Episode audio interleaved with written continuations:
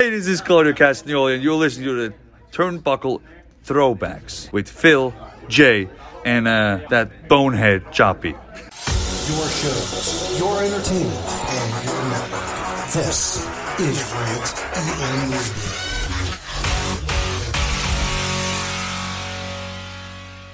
Remember, what this network wants, this network gets. I promise you that.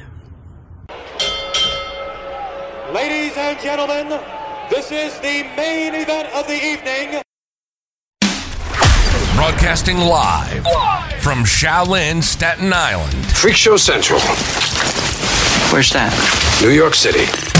The recognized symbol of excellence in sports entertainment broadcasting. It's the Turnbuckle Throwbacks Wrestling Podcast on Rant EM Radio. Proud member of the Shining Wizards Network and Dark Satellite Media.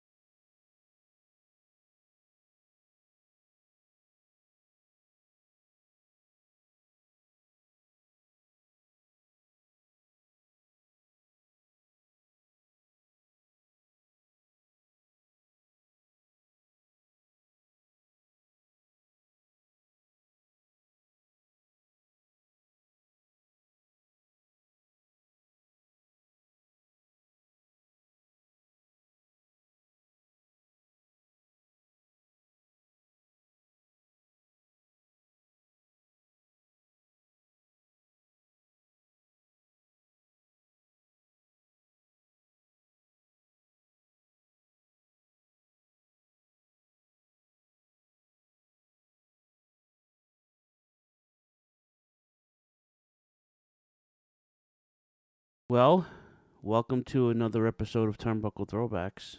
Hopefully everything works. If not, oh well. Yeah, there he is. There he goes.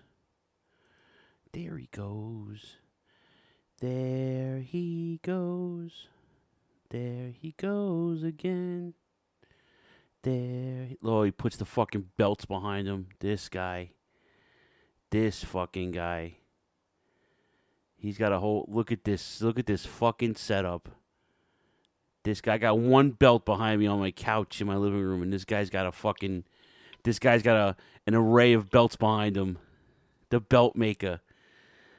My background, man. It's just a background. Yeah, it's just a background, right? No, it's your fucking playroom.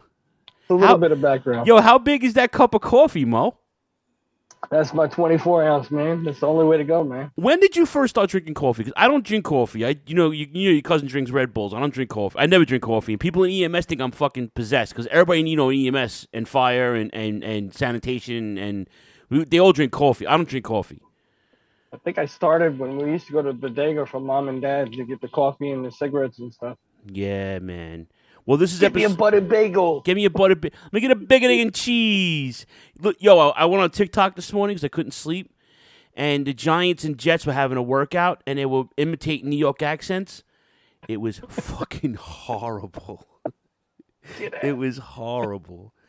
But this is episode 465. I'm doing a hot tag to my family, my cousin bro Richie Ward, the warden, if you will, in some social circles.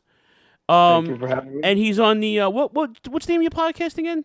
Well, not your podcast. I am on the Spanning the Globe podcast and that's on every Thursday night, correct? every Thursday night, seven Central, eight Eastern, on YouTube and on the Worldwide Wrestling Belts group in Facebook.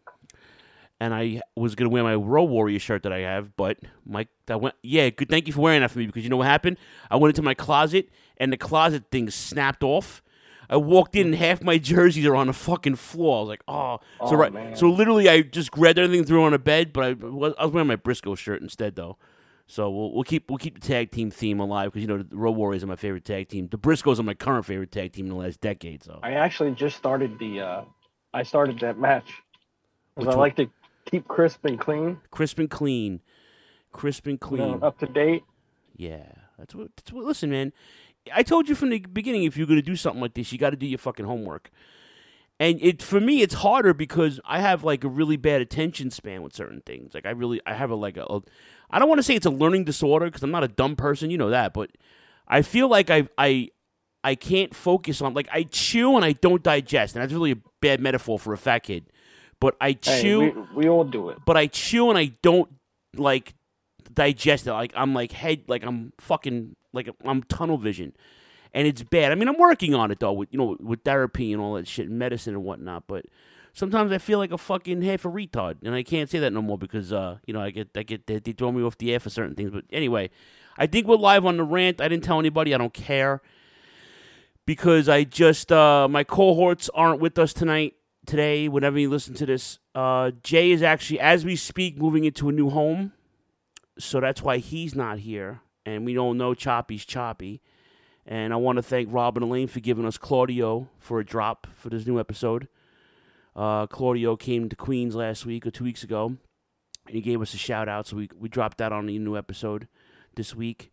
Um, and we're gonna what's that? Yeah, right. We had, listen, man. You know how we, you know how we do it here, man. I, I, I'm not I'm not like one of those guys that likes to brag, and I'm not really braggadocious, and I've got a nice following. But the people who follow our show and take care of us, man, between Rob, Elaine, Ron Singh, all these dudes that you know that that get drops for us, and it's ridiculous, man. It's ridiculous. But what's That's more awesome, what's man. what's more ridiculous is that fucking belt collection behind you. How Well, are you? that's only one wall. How are you not poor, bro? How are you not poor? Thanks to layaway, bro. I have- Layaway is a big saver. I have two belts, the one behind me and the one that you gave me for my birthday two years ago. Yeah, I'm I'm I'm working on my classic collection now. I'm I'm gonna bite off you, and I might go your route and and get one of those glass cases and just save up and start buying a few of them because there's a few of the classics I really really want. Like obviously, I want the television championship. You know that's that's first and foremost. I want that. That's like my it's my baby. It's like like my favorite belt. The first time I saw Dusty with it, the first time I saw Tully with it, and then Sting had it, Muta had it, Double A Arn Anderson had it. There it is, right there. Dave Millican or Reggie Parks. I think one of those one of those guys. I, we had Dave Millican on. You should listen to that episode. It's really good. Um, How did the kids say? Say less. Yeah, pretty much. I got you. But I like the um. I like also the um the '80s, the mid '80s WWF tag team titles. I like those too. You know, um, just near and dear because you know that was our era. You know what I'm saying? Oh um, yeah. And you know the the boys are the boys. I love doing a show with them, but I can do this with you, and, and you almost relate to me because we're only like a year apart in, in age. So it's like I, Yeah, I f- I feel like you. I mean, you and I grew up together, so it's like we we, we you know we watched the same matches, we we we uh, saw the same things, play with the same toys. You know what I'm saying? So it's like it, this is a little bit a little bit bigger for me because you know me most more than most people. So it's like you know it's it's it's uh, almost like you know we could do a whole podcast on our childhood, and, and I think people would be fucking fascinated because and I know you moved away pretty young, but you still have an idea what happens here and everything else. So, but the belts, the, the yeah, but the belts are really important to me. Um, Uh, I guess I am a belt mark. I guess I, I, I didn't think Steph was going to come home with that from Clearwater because that's like just ridiculous. But That's one that I don't have. You're lucky. yeah, but like, well, you you can go to the beach. I mean, it's a three hour. Well, how far is Clearwater? It's on the same coast, right? So it's an hour and a half. It's about a three-hour drive. okay, but you're on the same coast though. It's on the east coast, right? Yeah, All right, it's just on, north of me. right. That's like near Fort. Laud- No, not Fort Lauderdale. You're closer to Fort Lauderdale. Yeah, that's like Clearwater. Danny, Danny's more closer than me. Now, where's Danny now? Big brother He's Danny. over in the Panhandle. He's in the where, oh, like where the He's fucking right, right on the border, Hurricane Alley. oh, that's where fucking Warren Sapp is from and all those guys. The fuck that that big Kahuni. So, what's that? What are those wrestle? What's those figures behind you? Like they wrestling buddies or something?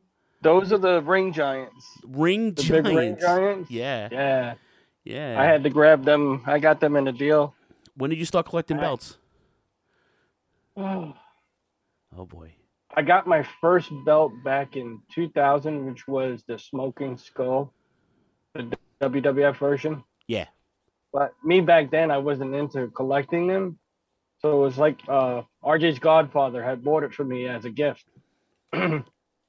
and not knowing too much about the belt world, of course, you needed money. RJ's Richie's son, by the way. I sold it and I regret it to this day. Wait, you sold the the the the the, the, the skull belt? Oof. Yeah. You, if I would have told you how much they're going for right now, the original, You didn't get a chance to meet my friend Ray. Who you, you moved away about three or four years after you moved away. Uh, my buddy Ray, he's uh, I believe he's from Glendale, um, but he's a little bit older than me, so he's already in his fifties. Um, but he's got the the the the the smoking skull belt. That's his guy, you know. And he sent Michael when he was a, when Michael was a, a baby. He sent Michael um, a Stone Cold Steve Austin those crunch dolls, the the tall ones, you know. Look, oh, they- that's they- awesome. they look like uh really bad cabbage patch kids you know but it's but like anyway but no no it's in yeah and he and um he's got the skull belt yeah it looks like that but it's a big it's a just a giant doll yeah it looks like that but it's a giant doll it's a, like, I think I have the one with uh, Stone Cold with the smoking skull belt with the vest with the hat, and I have the hunting one. I still have it. okay yeah and I, I can't wear camouflage man i can't I wore camouflage one year in high school, the like the blue camouflage, and I was like, I saw pictures of myself like a like a fucking fat polar bear. I was like, I'm just not gonna. I It don't. looked like you're going going hunting. People are asking you where you going hunting. I don't like. I don't understand. Like the big thing out here is is the leopard print with the with the girls on Staten Island, like leopard print. Like you remember the old Jew broads in, in Queens? They used to. Oh my word, God, go to go to go to Mary's house and play canasta. You remember them? I verklempt. Oh, for Clemta, save talk amongst yourselves. So now, like that's big out here, right? And Steph wears it That's all the Jersey Shore. Right, yeah, exactly. Well, yeah, half my borough's in Jersey anyway right now, right? So literally, literally. So now a couple months ago, um, we're driving and I get in the car and I'm wearing a fucking dope powder blue uh Kansas City Royals jersey. And you know I'm fresh. I got the hat to match and everything. You know how I do, right? Oh, you gotta have it to match. I know. I you understand this. So I get in the car, and she goes, "We're not going to a baseball game." So I look over to her, and she's wearing leopard print. I'm like, well, "We're not going to the zoo either, but you're wearing fucking leopard print," and she she didn't like that very much.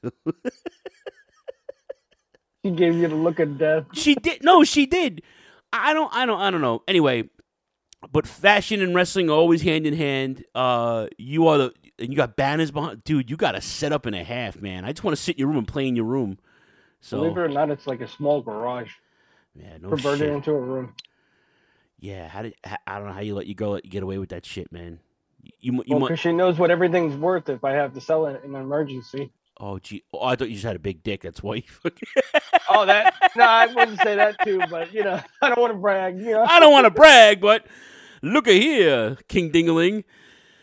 Oh man! All right, so a couple of announcements. Uh, September thirtieth, we'll be in Queens for Sacred Heart Slam Six FTW. Um, you know what that is by the old two twenty seven uh, school over there in Queens. We're not too far, we're about two miles from where we grew up. Um, Sal and, and, and all the all the boys over there really uh, take care of us there. So very very cool. I'm very excited. I don't know who my my partners will be that day. It might be combination of my little brother Mike, could be Choppy, could be Jay, could be Rob. Um, could be just me. just fucking, I don't know. It's a Friday night, so we'll be broadcasting live on the rant like we usually do. And those things are always fun. The audio is better now because I have better equipment, thank God. So you can hear us better. But we have fun. I might even put a camera on it. Um, FTW is always good. Brian Idol, who runs FTW, is currently in the NWA right now. And he's in, yeah, he's in Puerto Rico. He does Japan. He's a he looks like a fucking B movie model. This guy. He's got the fucking. He looks like if Rick Rude had a love child with one of the fucking 90210 people. That's who Brian Idol looks like. He's a he's a good kid. So they got a good thing going on over there. Um, so that's going on. What else is going on? Oh, tickets have been secured for fucking New Japan pay per view October 28th here in New York. Rumble and Rumble on Broadway. I think it's no Rumble's called Rumble something. It's on October 28th. It's New Japan and Stardom. New Japan now has a women's division. Did you see the belt? You saw the belt. Do you like the belt? You're a belt guy. Do you like the belt or you? or- Um, I'm gonna be honest with you. I like belts altogether, but and Dan is actually a in a bunch of the groups that I'm in. Dan is a real good guy. He also did the the men's. Dan is. I'm sorry. Who's Dan? You, you, you're talking like I know these people. Who? Dan Dan. Mc, Dan McMahon, the belt man. Dan the McMahon. Oh, the guy who the created belt. that belt. Okay, so he's the new Dave Yeah. Millican. He's the new Dave Millican. You basically. Yeah. Okay, Reggie Parks. Okay. Um, Dan's been in the business for a while. He did he did all WWE titles and stuff like that. Gotta get he him on- comes in, he gives us a pan, you know, opinion on everything. get him on He's the a real show, yeah. guy. Yeah.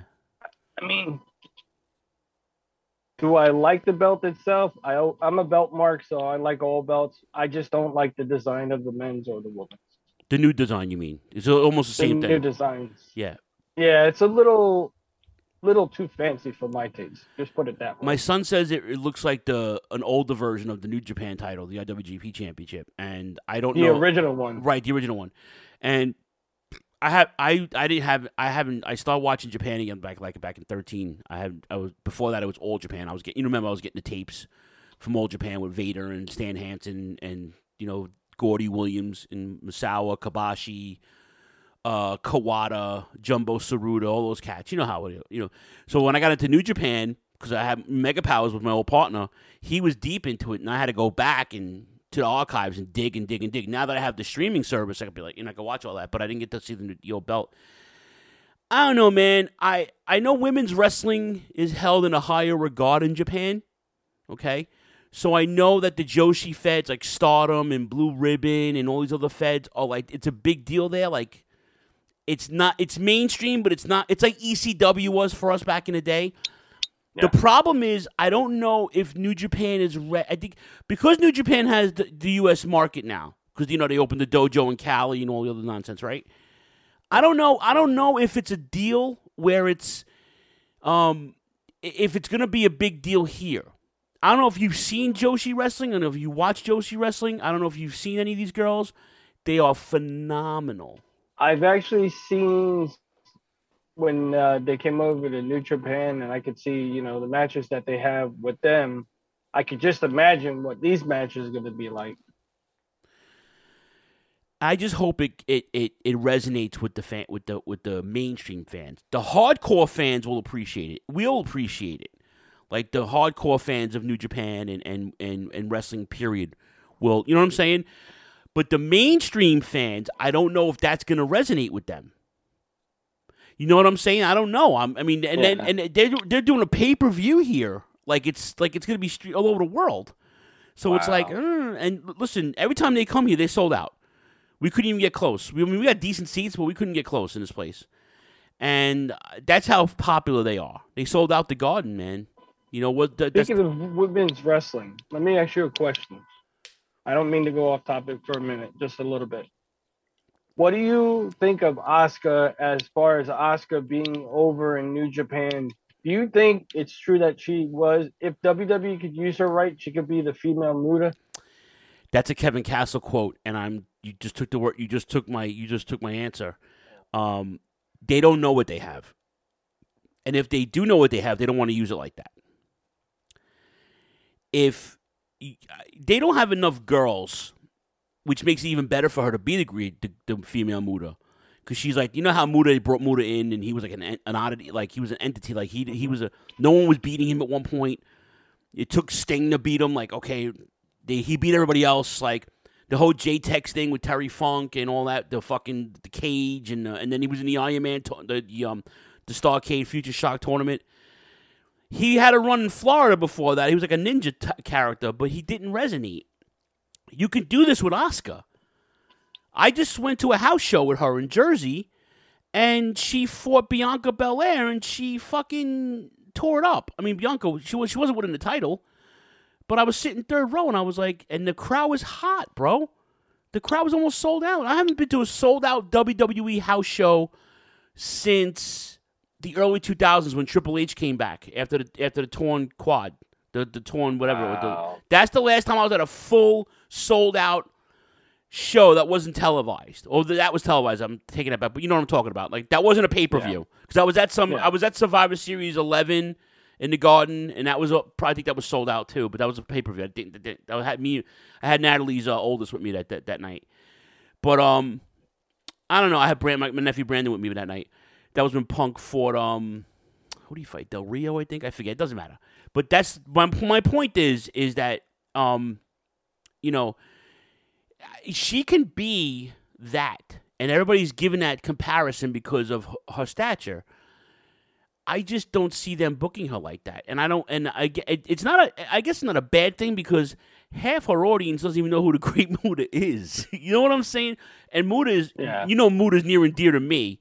Um, Oh, yeah. and he's on a retirement tour. I almost guarantee he's going to come to New York um, because he's supposed to be retiring in March of next year. So I'm almost guaranteeing he's going to show up again like he did last year, uh, a couple years ago at, the, at the G1.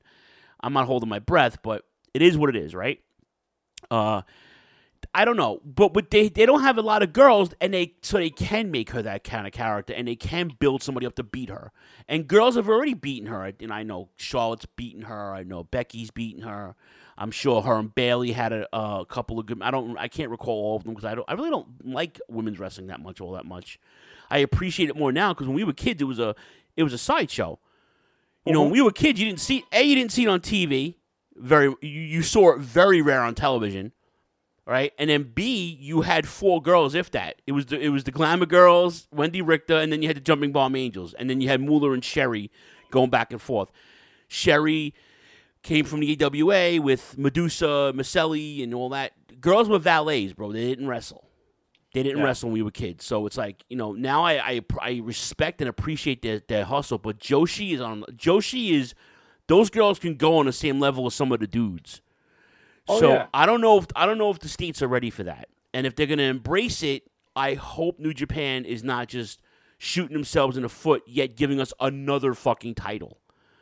Because you have you have the yeah. you, have the fucking the world title, the IC title, the US title, the NEVER Openweight title. You got the fucking NEVER Openweight tag, NEVER Openweight six man. You have the world uh, the IWGP six oh tag team championship currently held by FTR.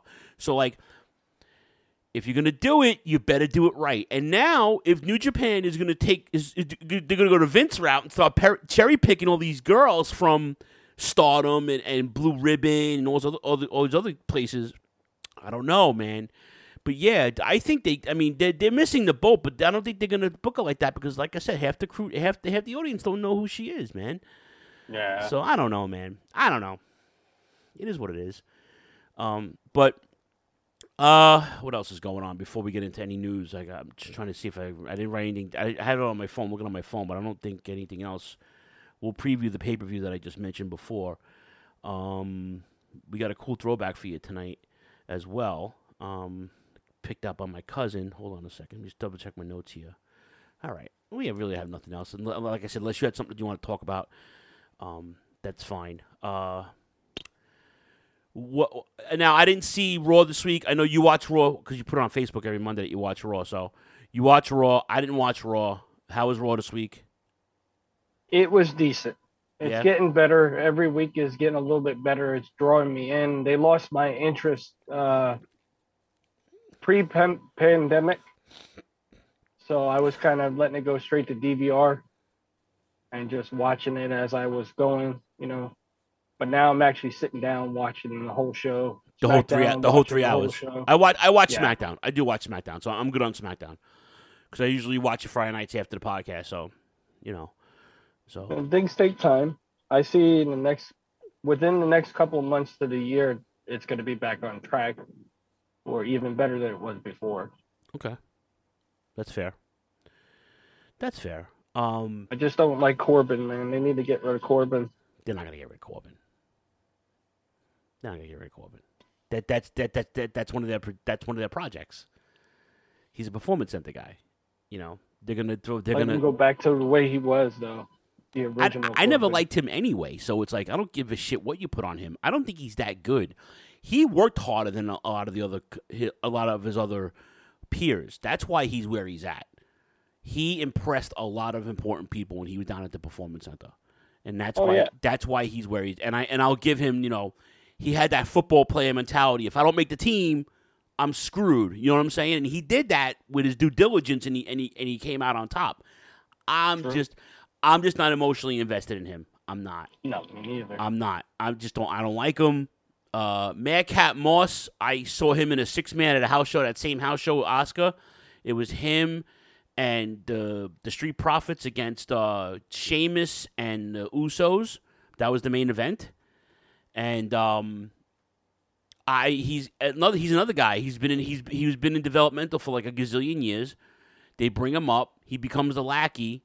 And you know, in storyline, you always break away from the lackey. You know, he's a he's a poor man's Virgil.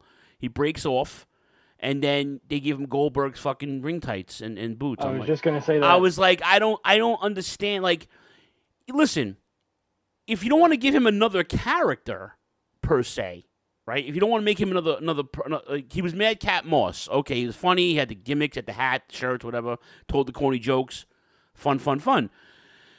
But like, if you know, don't don't give him something. He just looks like a plain, like he's, you know, like he's Goldberg at the Performance Center. You know, I don't. I- You, you feel the same way, like- right? he looks like the Woolworth version of uh, Drew McCartney. Drew Woolworths. McIntyre. Woolworths. See, no one knows those get no, no, these little nuances that you and I know. Ah, no, I miss Wool. I miss Myrtle Avenue the way it was, man. I I really do. Um, but yeah, I don't know, man. I, I just so uh, I don't like him either. Um, we'll preview the the the, the fucking the Castle pay per view next week. I think it's next Saturday. It's the yeah, day- next Saturday. I think it's like what noon or one. yeah, the because they, afternoon. cause they're like um I don't know how many I don't know. Hold on a second. Um, what time is it? Hold on a second. Give me one second. Let's I'll do this live on the air. Why not? What time is it in Scotland? No. What time is it in Scotland, cunt? The time in Scotland, UK is 4:50 p.m. So it's almost five o'clock there. Wow. So it's five. It's like England. I think it's the same time zone. They're five hours ahead. So well, it, that makes sense. They're in the UK. Duh. Fucking stupid Phil. But anyway, yeah. So I mean, I, I'm yeah. And then the day before, it's the day before the uh, um the what do you call pay per view? The um AEW pay per view. So busy weekend for pay for wrestling next week. So I'm looking forward to that too. yeah, me too. Me too. I don't really drop money on pay per views anymore, but they, those I drop money for. Um, and I might buy the pay per view tomorrow. I'll get into we'll get into that in a few minutes. But anyway, yeah, I didn't see I didn't see Raw. I did not see Raw. Um, and hold on a second. Let me just preview the NWA pay per view because I don't want to get into AEW quite yet because you and I have a lot to talk about. So in terms of the the uh, gimmicks, gimmicks, gimmicks. Okay, night one, NWA 74th anniversary, taking place in. Let's see, where are they? Oh, they're going to be in St. Louis, bro, at the Chase. Oh wow. They're gonna have a. They're gonna have a. It's two nights. There'll be numerous championships decided. The newly they revived. It, they brought back the U.S. Tag Team titles, and they're gonna have a new home for the first time in 90. It's gonna be a 10 team battle royal for the titles. Uh, your pre matches are uh, Country Gentlemen, AJ Cazana and Anthony Andrews versus uh, Gold Rush, which is Jordan Clearwater and Marshe Rocket with Austin Idol, the historic, the uh, very popular um, Austin Idol. Luke Hawx versus VSK. The Pope, D'Angelo, uh, versus the returning Rodney Mack with Aron Stevens. You know Aron Stevens better as um, Silence. What the hell's that dude's name? Oh yeah, yeah, Yeah. yeah. That guy. Uh, Beelzebub's Bedlam match. It's the miserable faithful Ju- Ju- Judais Salapow, Gaagz the Gimp, Gaagz the Gimp. That's awesome. With ECW's own James Mitchell versus the ill-begotten Alex Taylor, Jeremiah Plunkett, and Danny Dealz. Bully Ray versus Mike Knox in a tables match. No one cares. Um, EC3 versus Mims. Have you seen EC3's new Fed? The um, Um, change your change your uh, I've- narrative. I've caught it very, very not really watched it, watched it, but I caught a glimpse of it, like videos he shares on Instagram and whatnot. You like it? Um, I can't say I don't like it.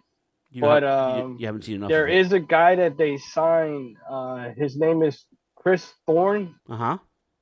and we interviewed him Ah, be on the lookout. before they before they signed him. Oh, okay, okay. She had him on the show which before. pretty cool. That's cool. Yeah. Yeah. Um, Thor, his last name, Chris Thor. okay. Yeah. like I will look. Yeah, we'll look him up.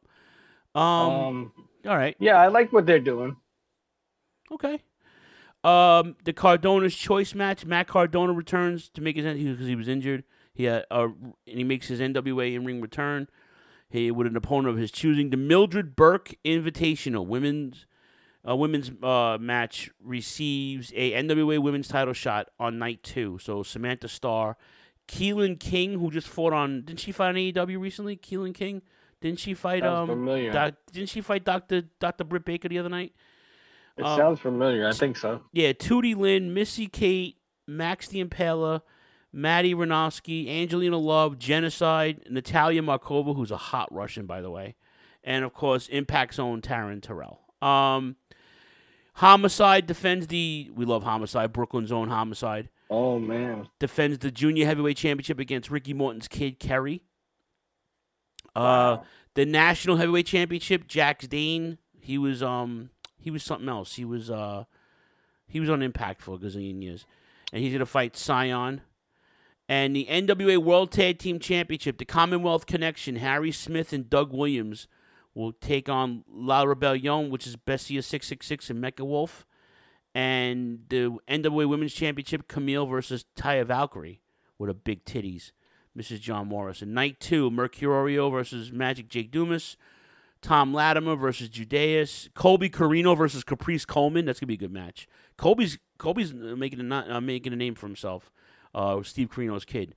Nick Aldis versus Flip Gordon. I'm I'm excited for that too. I love Flip Gordon from the old. Uh, oh wow. yeah. All this versus Nick. Oh wow. yeah, man. 10 team battle Wow. royal for the U.S. tag titles. Rough and Ready, Miserably Faithful, The Now, uh, Ill Begotten, Gold Rush, The Fixers, uh, Luke and PJ Hawx, Team Ambition, The spectacular, The Spectaculars. Look out for the Spectaculars. Rush Freeman and Brad Pierce. They're a good fucking team. Uh, those are all the teams that are involved in the U.S. Tag Team Battle Royal. NWA Women's Tag Title, Pretty Empowered, Ella Envy and Kenzie Paige versus the Hex, Allysin Kay and Marti Belle.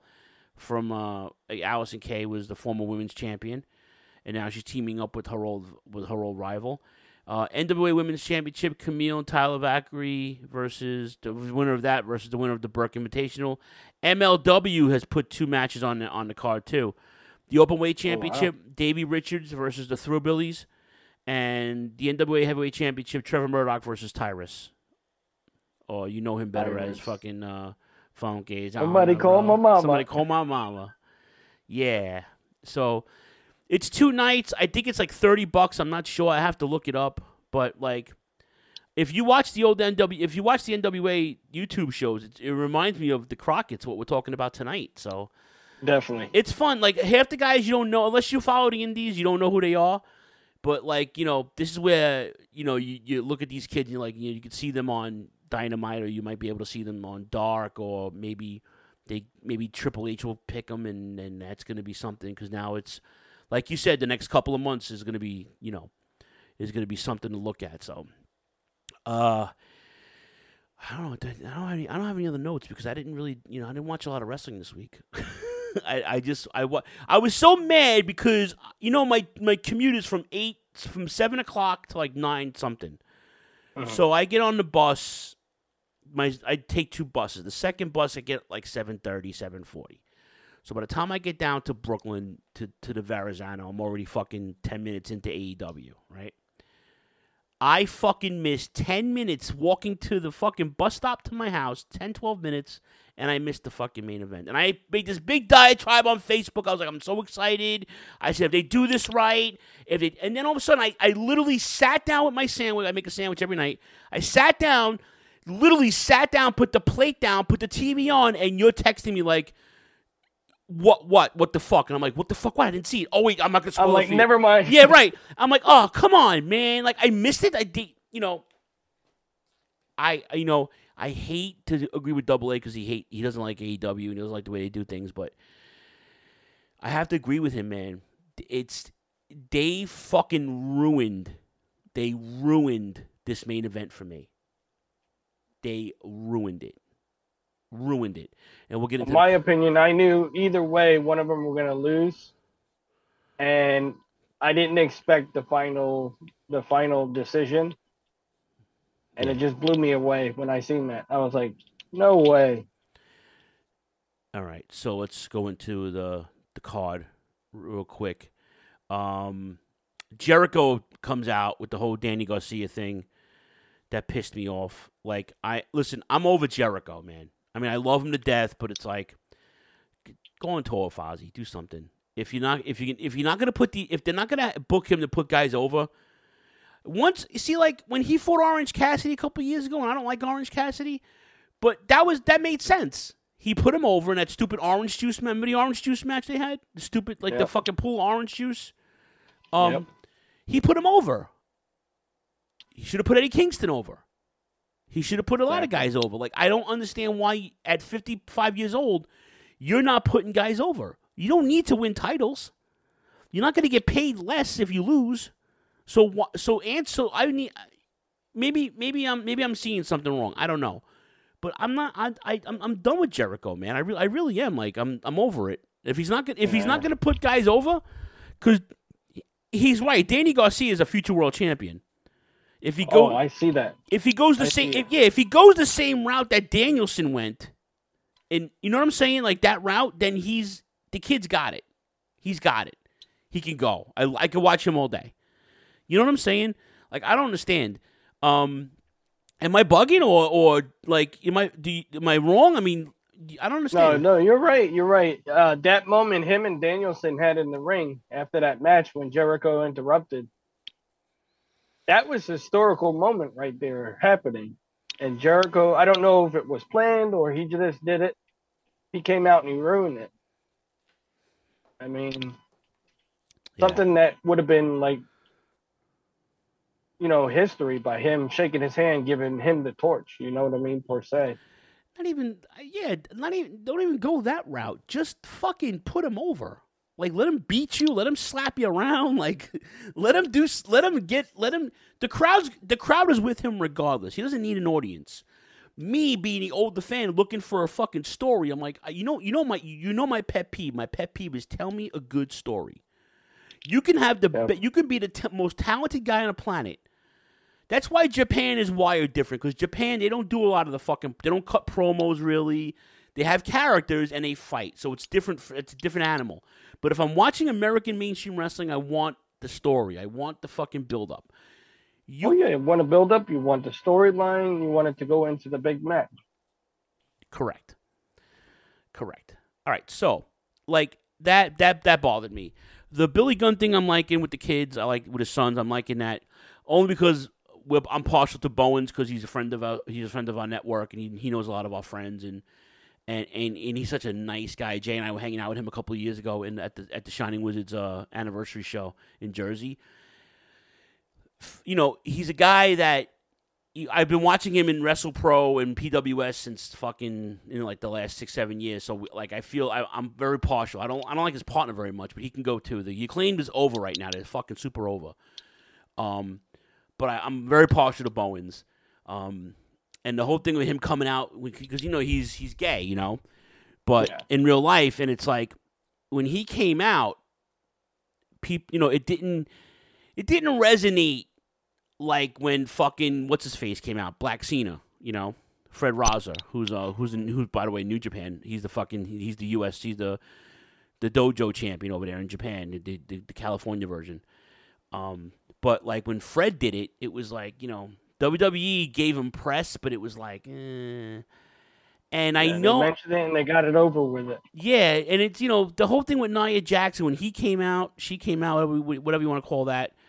It was like a big deal. They gave her sneakers, they gave her a fucking action figure, they gave her, you know, and I'm like, Bowens just came out and that was it. And I and I'm not, I'm, I don't want the, I don't, I- I don't want the attention, and I don't think he wanted it either.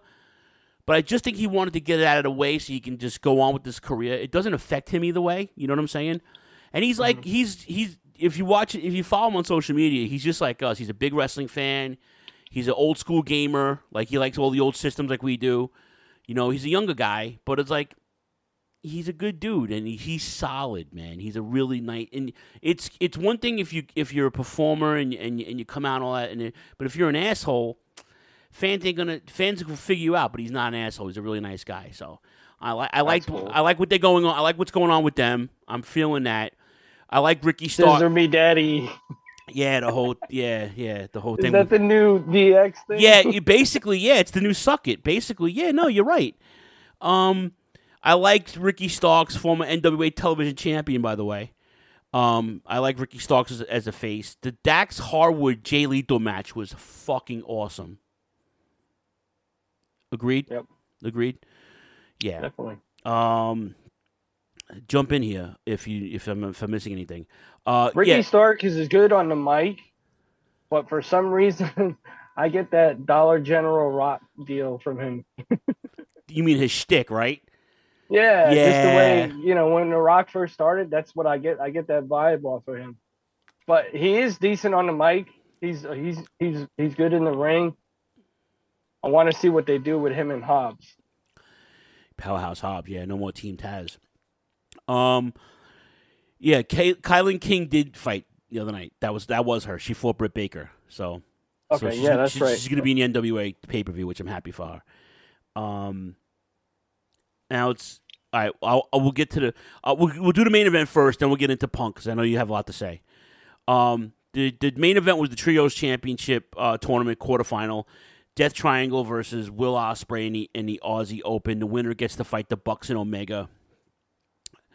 Will Ospreay, the United Kingdom basically won. Uh, that was a and Pac has history with with uh with Will Ospreay going back to Rev Pro and and I think progress. Great, ma- great yeah, match. I mean, the build up with them two was awesome. Yeah, yeah. Um, are you uh, do you see enough of Will Ospreay? Are you a fan? Because I love Will Ospreay. I, I see a lot. I I started following him when I started. See, we get the uh, we get New Japan over here on. The, there's one channel we get it. And I go. I put it straight to DVR. Yeah, So I started seeing a lot of his matches through that. yeah. Because he was hurt. Yeah, He, he reminds me of. I want to say a little bit of Bret Hart and a little bit of Chris Benoit together. He's got. He reminds me. He's very athletic. He's he. You know he does he does a lot of the uh the high spots too. You know, so he's got that two cold Scorpio slash. You know, like he's got the power moves too, like a Benoit, or you know what I'm saying. So Yeah. he's, he's got he he can he's got that that that Scorpio build where Scorpio can, can wrestle you and then take you to the ground. He's obviously way better than Two Cold Scorpio, but you see my point. Um, so that was the final, and then the promo after that with with Ospreay and and and, um and Omega. Now I don't know if you saw Kenny's uh, social media when he made he made when he made his return two weeks ago, because my son was like, my son even said to me, texted me, he goes, Kenny didn't look that good. And I was like, and this is Kenny. Listen, we we at the Rhea household, we held we hold Kenny Omega very very high because we, you know, four or five years ago, he was the best wrestler on the planet. He was he was killing it with Naito and, and Okada and Tanahashi and, and all the guys in New Japan.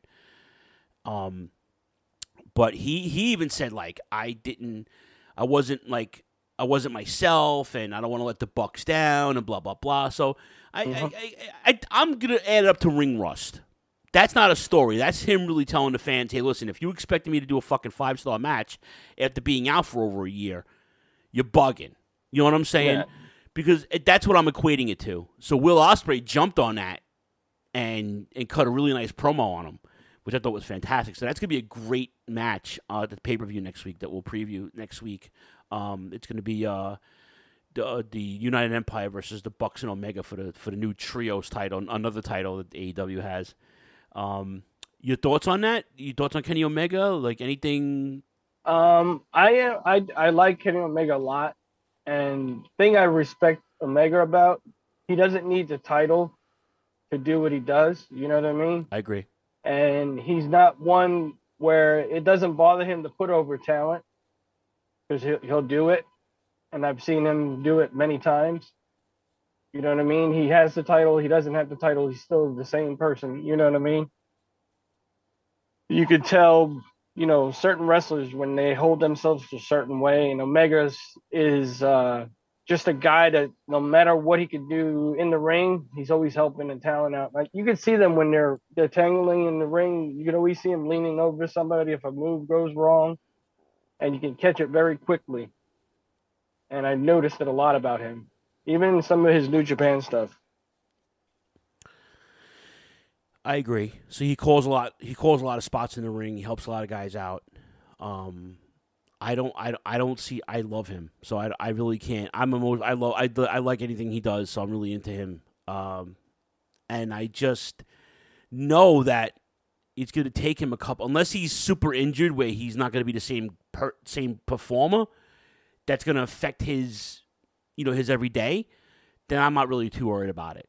You know what I'm saying? I think it's going to be, you know, even if even if they lose, you know, what I would love to see, um, and I'll, and I'll talk about it more next week, is that maybe he turns on the Bucks, you know, Wow. right, and then lets the lets Ospreay and, and I don't know what, what kind of schedule Ospreay has because remember he's the U.S. champion in New Japan, and they're going to be starting back up in a couple of weeks, so you know, I don't know what this guy. I mean, I would love to see them with the fucking titles. You know what I'm saying? The the, the United Empire, um, maybe even defending them in Japan. You know what I'm saying? Like that'd be cool. You know, That'd be cool. and then and like I think I think Omega needs to stay. You're right. He doesn't need the title. I I agree with you 110. percent I feel like he should have a title, um, and not CM Punk or Jon Moxley, which is a really good segue. I want you to tell everybody what happened, and then I'll give you my opinion, and then we'll take it from there. So tell me, tell me what I missed. I saw it already, but tell me what I missed because I I'm still fucking dumbfounded. Well, I watched the match, and what I've noticed even before it was all over the internet, you know how when I watch wrestling, I always watch every spot, every you know second of it. And I noticed when Punk kicked Moxley in the towards his neck, he went down to the canvas, but he grabbed the wrong foot. He didn't grab the one he kicked him with. He grabbed the opposite one. Was that the What I injured one? I did notice, I don't know if it was the right or the left one. It didn't look good when he went down. His, his ankle looked like it was a different direction. So you, you think he rolled it like he like he sprang like he was like Yeah, I don't know if he rolled it or they're they're they're playing on the injury to build up Chicago. mm-hmm. But he did grab the total wrong leg. Okay, It wasn't the injured leg. I saw the same thing. I think everybody did because that was Another thing I was glad about is Moxley didn't actually bleed in this match. God. Uh, I mean, you don't. I don't think you need to bleed in every match. No, no, you don't, Ric Flair. You don't. But you know but uh, all in all i mean i was i could say i was disappointed but then again i hope they're going to do what i think they're going to do Well, before before you before you say what they, what you think they're gonna do, I th- you do you think the way I'm thinking and that it was a terrible fucking way to do it? Like I would have rather had like a um like you know, a a mishmash or like a run in or something. I, I would have rather have that or an MJF thing, which I really wanted, and I told you that from the beginning. If they're gonna have the, if you're gonna put the main event on television, like and Chris was Chris, our, our, our brother Chris, our, our childhood friend Chris, on he was was texting me right after you did that night, and he said, "Why why are you doing it like this?" And I said, "Because Tony Khan is obsessed with having everything on television. I feel like He's an ecw mark well, yeah, but t- they didn't have TV like that though. They, they didn't they didn't get TV until they were done. You know what I'm saying? Like Yeah. Like when we would when ECW came out, like a house show was four was a month's worth of episodes, right? Yep. But like he's got to listen. This is not Nitro, man. You don't have to put every fucking. You don't have to put all your chips in one basket. You don't Exactly. have. Yeah, you don't have to. And this is not because I don't. This is not because I dislike Moxley. It has nothing to do with disliking Moxley, and I'm not a fan of Punk's older Punk. I love CM Punk to death. You know that, but I'm not a big fan of his older, older self. I guess you can call it. But like, this is not a way to build up a pay per view, man. A main event, you know. And you you had an interim champ who's basically bulldozing everybody, right? That's one thing I can't stand that interim It's a UFC thing. you know. title. I just don't like that. I mean, now they're doing Thunder Rosa the same way. Well, that's because she's really hurt, though. She got injured, right? But I mean, so I mean, UFC does it, and it's pretty. Boxing does it too when guys don't cut weight or they get hurt. I'm not. Listen, if you're gonna, it just goes all goes back to the story thing. If you're gonna tell me a good story, I don't mind. See, Thunder Rose is gonna tell a good story, because Toni Storm's gonna win the title. You know, Toni. Now you know Toni Storm's winning the title with that big, fat, delicious ass that she has. Toni Storm's gonna. I'm sorry. Toni Storm's gonna win the title, and that's her tag team partner, obviously. There you go. There's the fucking heat. I'm gonna come back. Oh, now you have it. I want my belt back. Oh, but we're friends. Nay, nay. That title's still mine. That's a fucking story. Okay. So you're gonna tell me a story. I don't mind you know championship. UFC was great for that. UFC, especially to have like when the guys in cut weight, they got hurt. Oh, you're the interim champion. Wait till the fucking champion comes back. You're done. You're done, and that's fantastic because they told a story. It's good, but this did not tell a story. This did not tell a story. This did not do anything remotely significant, but give Jon Moxley the title back. That's all it did. That's basically all it did. It did. It, it gave it gave no credibility to Punk, especially with the wrong foot thing, right? Gave no credibility to Punk, and it just fucking you do it in the middle of the night. Somebody caught him on the ramp when he was walking up and they were helping him, and he just gave that look like WTF, you know? He's like, what the fuck? Right, and then now people are like, well, you know, he's there for them, and now, Jon Moxley's promo is there because the last week's promo was fantastic. You hear, you just hear for the money, da da da da da, and people really believe that. So he jumped on the internet and read what people were saying, and he fucking used it in his promo, which was genius, right? Um, and more fuel to the fire. Now you're like, this is a, and I said it last week. That was a great fucking promo, and I don't like the guy. It's a great build up. But not only do you not put this in the main event of your of your this is the and this is obviously this is not the go home show to the pay per view because you have one more you have two more shows right. You could have did this this this coming Wednesday. You didn't have to do it last Wednesday, but there's fucking Dixie Khan again, throwing all your fucking Impact chips and all your WCW chips in one basket, and you and you're trying to like. Why are you force feeding the fans what they don't want, what they've already been eating? It's pay per view matches on TV. Right. You know, pay per view worthy matches. Right, but wh- and why and why are you doing it? Why are you cutting your nose to spite your face? You don't have to sell me this anymore. I like AEW. it's good. It's good. You don't have to sell it to me no more. I like it. I pay for it. I go to fucking shows. I buy the gimmicks. My I buy my kid merch. Like I I I- I'm invested. I go. You know what I'm saying? I went to the first pay per view before they were even a fucking before they were all elite. I was I was all elite. I was at that fucking show in Chicago. You know that. Mm-hmm. So before they were even an entity, I supported those guys. So I'm invested emotionally, financially, physically, mentally. I'm you don't have to sell me on it anymore. Okay? The the the video game I don't play video games anymore and I have every fucking system behind you. But they're all for him, but for my son, but even the video game looks good. It's got an old N64 feel to it, right? I pre ordered it already. I'm, I'm sure, of course, you did. So, but like my whole my whole thing is, you're force feeding me now. You're force feeding me, and I don't fucking like it. I don't like it. As uh, Jimmy Norton would say, the comedian on the Spider-Man movie, it stinks, and I don't like it. That's it.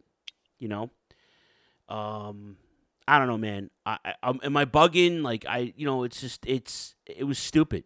You know. No, he's just pushing too much too too much into one show where he could just spread it out over, you know, a time span and build a story like you said.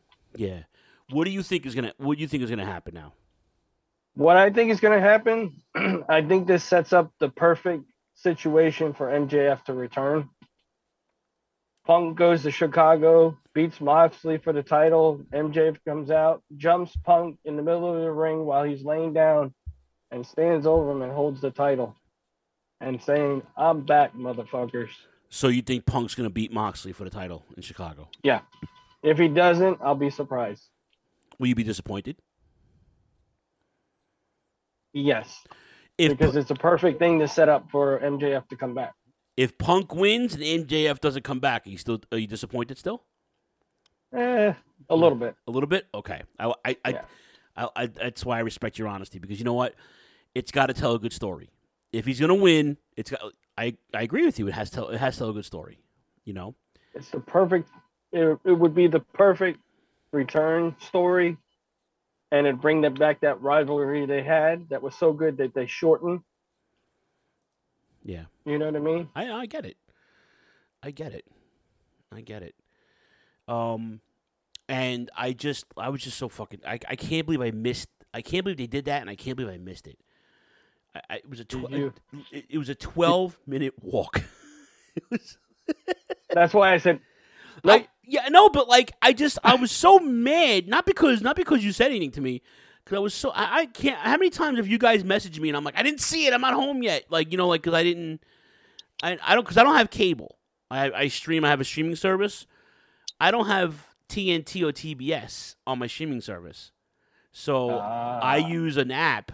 Um, my friend has FiOS, and I tap into the FiOS mobile app and I watch TV on that just for AEW and, and now hockey and basketball because they brought and now baseball playoffs in October. So TBS does all the sports now um, with TNT.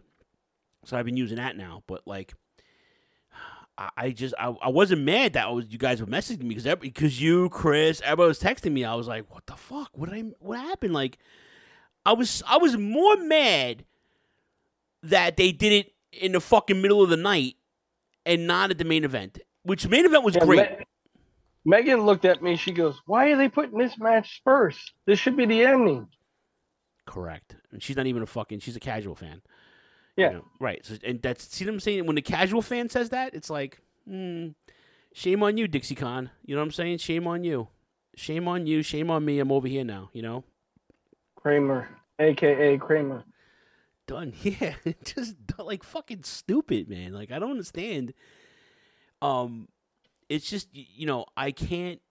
It, it, you're gonna turn me off to that stuff, and I'm like, you're gonna turn me off. I'm not. I'm not gonna be too excited to come home and watch it anymore. You know, and it's um, my my days are long and my nights are even longer because of my commute. But like, I just can't. I can't emotionally invest in that shit, man. It's stupid. My kid went nuts on Twitter. You know, him and his little group of friends. It was like, and you can't blame them. It's like you can't, you know, that's the audience that you're trying to get now. You, you're not trying to get me and you. We already, we already, you already got us fucking thirty years ago. You know what I'm saying? I mean, I, as soon as I seen AEW, I was hooked from Yeah. day one. Yeah, because it's good. It, not only was it an alternative, but it was good wrestling. Like it, you know, it's it's not. It, they they put they put an emphasis on wrestling, which I love. You know what I'm saying? Like it's not just the fucking. It's it won't be as greatly produced as a WWE show because they they still have the best production ever. Okay, that's where their money goes. Okay, and that's where it's always going to be. And you're not going to get the glitz and the glamour, but you'll get the wrestling. And if you're a fan, you get it. That's pretty much Yep. it. You know. Um, any other thoughts on on on Dynamite? On fucking anything? Anything? Did you catch Rampage? No, I did not. Oh my God. Mr. AKA Mr. 24, Mr. Mr. J Wow himself made his debut on TV. Very nice. Who do you fight? Hook. he got squashed. Oh God. did you get? Did you see the story on how he got Action Bronson's uh music? No, I gotta see that. So he does an interview. Uh, Bronson does. You you do listen to Bronson at all? Yeah, He's dope. He reminds me of Ghostface. He's dope. That's who he reminds me of. Yeah, they had a beef because of that too. He talks about that. Um, he's a Queens guy, you know. He's from Flushing. Um, I love Bronson, by the way. He's been one of my favorites for the last decade.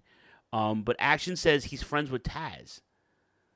He Oh, actually went to train with Taz at the dojo because Taz, his friend was training, and Taz invited him or whatever. So him and Taz were, f- were friends on. They were like, you know, like they were text friends and all. They're buddies. And um, Hook liked the song, and Hook asked Taz to ask Bronson if he can do, you know, if he can use it. And Action said, "Yeah, of course." But then they were worried about, you know, like copyright and shit. And Bronson said, "I don't care about any of that. you know he's a big wrestling fan. He's got a Yeah, couple. He's, awesome. he's got a couple of songs named after wrestlers. He does a Ron Simmons song. He does a Barry Horowitz song. Um, he's he's a fan. So it's like I- I'm I'm more excited about that. So yeah, I I'm I'm all into Hook, man. He's a a little little Taz, you know. But yeah, it's. Yeah, I didn't see that match, so choked him out. I mean, that, wa- it was okay. I mean, as far as Rampage goes, it was all right. I mean, you know, I mean, it's listen, it's not it's not their uh it's not their marquee show, so it's like it's it's the it's to tell stories. You have all this TV, tell the stories. You know what I'm saying? Like you have I mean, it could be worse. They could go four hours, but they're not. No, I mean when you go there though, it's a, it's a long night. That's Oh, why. it's a great night. well, Yeah. it's a great night. I see. Like I'm not going to the Queens one again this year. I went last year. That first match with Omega and Danielson, I missed the entire match. I missed the entire match. wow. Get, getting food. I missed the entire match. I mean, I watched it on my phone, but the line was an hour and almost an hour and change getting food. Then on top of that, the the seats were terrible. I couldn't get comfortable. I I'm not going back there. But when you go, we went to the Newark show. It was better, but it's a four and a half hour night because they're taping they're taping Dynamite and they're taping Rampage. So if you're not a fan of sitting there for almost five hours, you know, but if you're a fan, you know, you appreciate it. You know, you don't have to watch it on Friday. I mean, you, I mean, we always do, but Oh, I still do. Yeah. When I went that one time, when I went to Dynamite and they and I was in front row, I watched it because of that. Yeah, we watched it because of that. you fucking you all over television. I was like, this motherfucker. I had people texting me that night, put down the goddamn phone. I I was we were how many times did the camera pan? I'm like up up up up. I kept rewinding it up up. I used to, I actually have that episode saved on my computer. I, I downloaded it. I have that episode. I was starstruck, man. Of course you are, man. Ringside, man. You fucking it's a it's a good it it's a fun it, it they're fun. It's just that they it's that 50-50 booking that bothers the shit out of me. Like he needs to Yeah. cut that crap out. He doesn't have to do it. He has world class talent now. Like I mean, if Dan Lambert himself walked up to you and offered you front row tickets, what would you say? thank you. I was like, I was like, uh, yeah. So my buddy looks at me and goes, "What about our seats?" I said, "Fuck those seats." Fuck those seats, man. We got we're sitting ringside, son. Come on now.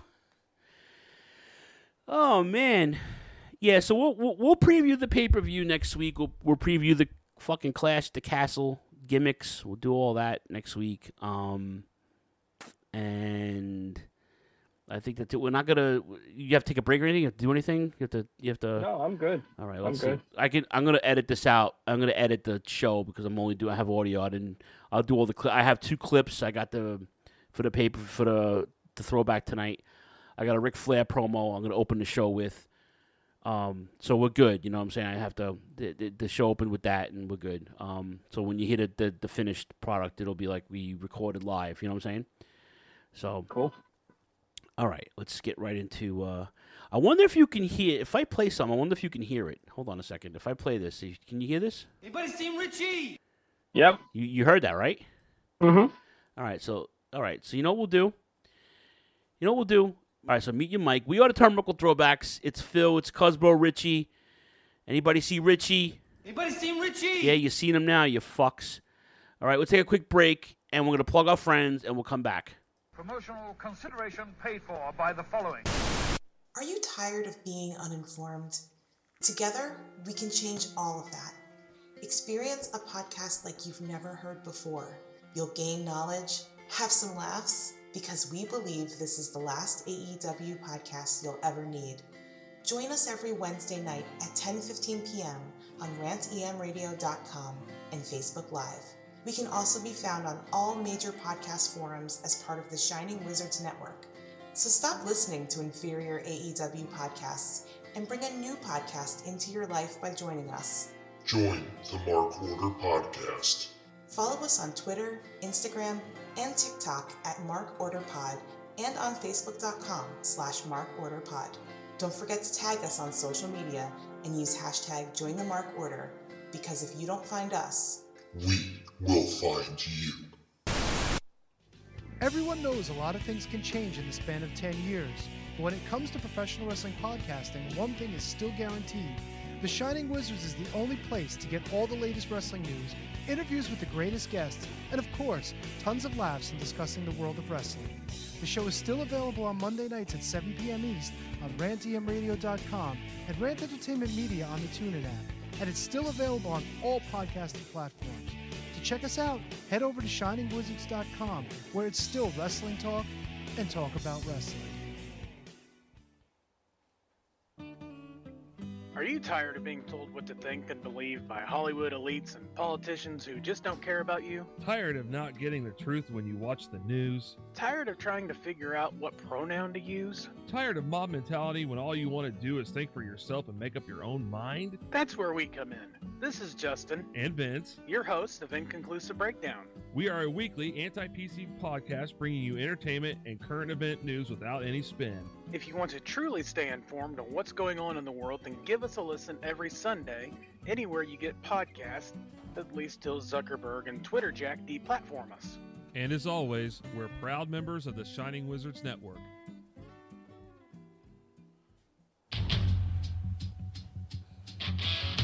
Tired of the PC police telling you what you can and cannot say? Want a show that travels back to the 80s and 90s where the badass hosts have beaten down cancel culture on three separate occasions and carried on to gloat about it?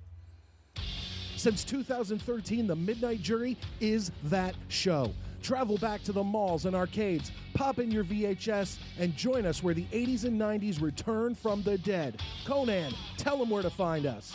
WLWstudios.com, home of the Midnight Jury podcast hosted by Midnight Mike and Calvin Brody. Also available on all major podcast platforms via the Shining Wizards Network, and join in the conversation on Twitter at Midnight Jury.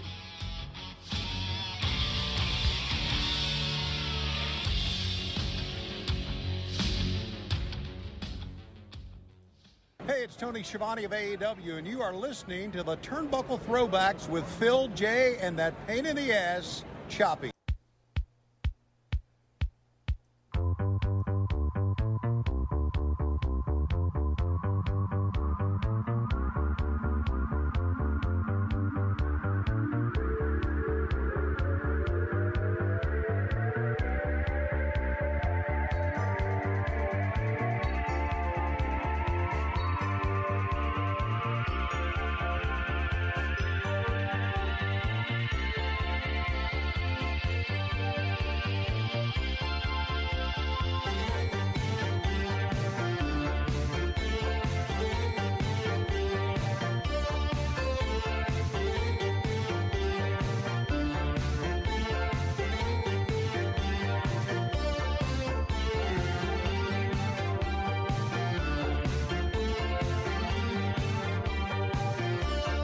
We're back.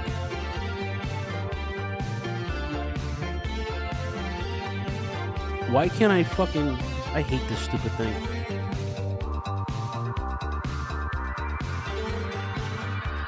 I can't fade it.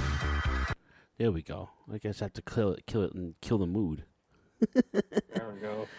Ah, all right. I forgot to mute, I forgot to mute my mic. Good job. Good thing I didn't do anything stupid. I went and just got something to drink. So whatever. it is what I it just is. had a refill. My yeah, second cup. Your second cup. I had to get some cola because I finished my coffee. Um, if I can't drink too many of those, I'll have a fucking heart attack. drink one a day, I'd be all right. But um, anyway, all right. Um, are you ready for your throwback? This is your baby tonight. So, Sure. all right, let's, Sure. let's let's play the throwback of the week. Uh, no, we don't want to hear Matt Squire sing Turnbuckle Time. Well, I mean, I do, but I, not tonight.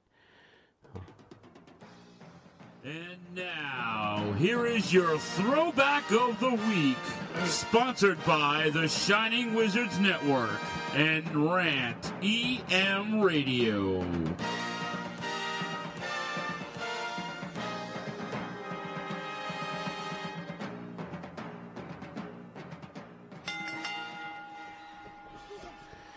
All right. Well, you picked a very monumental event that we've covered in, I think, in pieces. I don't even think we did the whole thing. 465 episodes later. But um, we're taking it back to November 27th, 1986. There were two venues that did this. Um, Greensboro Coliseum. We all know what Greensboro is. It's horseman country, right?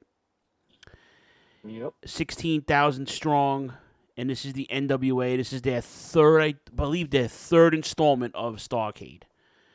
So, uh, for for us, this was a Turner Home Entertainment video because Rich and I didn't have the NWA in our neck of the woods, unless you watched, you know, U68 and you had to watch it six months behind.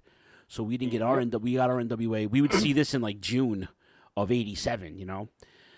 Obviously, we knew what was going on because of the Apter mags, so we weren't that. I mean, that was we were always. Um, I I could speak for you on this because I noticed for a fact that we were always wanting to get these tapes because um, we had a couple of mom and pop video stores around our way when we were kids.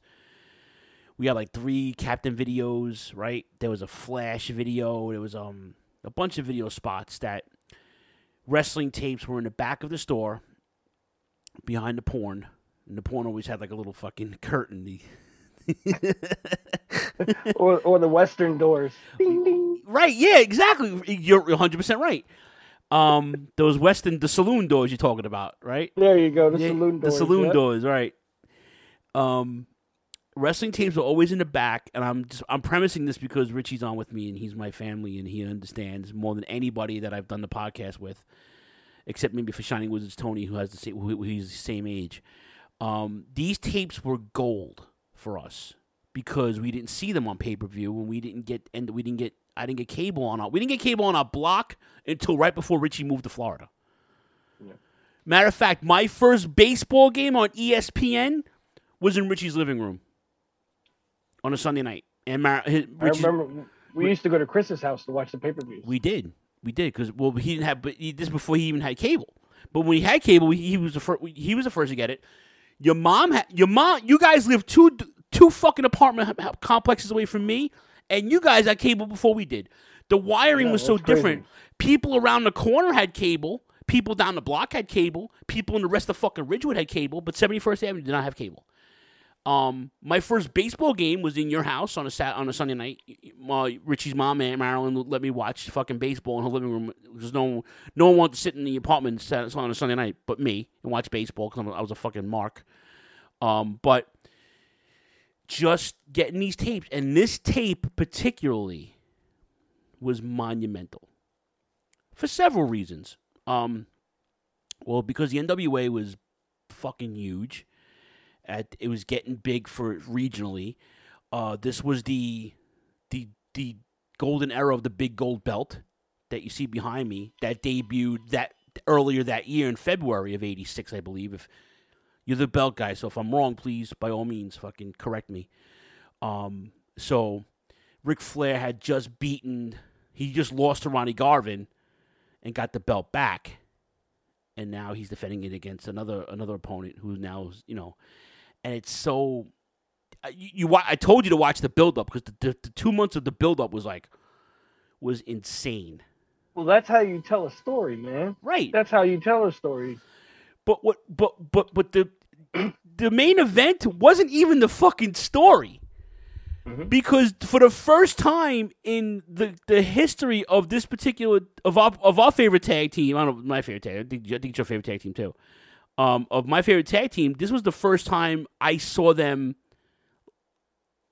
laid out, like defeated, without getting pinned. And this is not them no selling because they're, they're really good for that. you know what I'm saying? But this was a fucking deal. Um, so let's get right into it. You did you watch the whole thing, right? I'm assuming, right?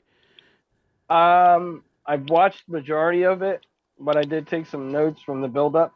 Okay, so you want me just to run down the card, and then we'll do the, the match you want to do, and then is that how you want to Yeah, do it? Yeah, let's run. Let's run down the card. All right, so all right, so the, the card the card was Tim Horner and Nelson Royal beat Don and Rocky Kernodle. Hector Guerrero and Baron von Raschke beat Shaska Whatley, Pistol Pez Whatley. He turned on uh, Jimmy Valiant and the Barbarian. Wahoo McDaniel defeated Rick Rude in an Indian strap match. Jimmy Valiant, the Boogie Woogie Man with, with Big Mama, defeated Paul Jones in a hair versus hair match with Manny Fernandez locked in a cage. Tully Blanchard defeated Dusty Rhodes in a first blood match to win the, the NWA Television Championship.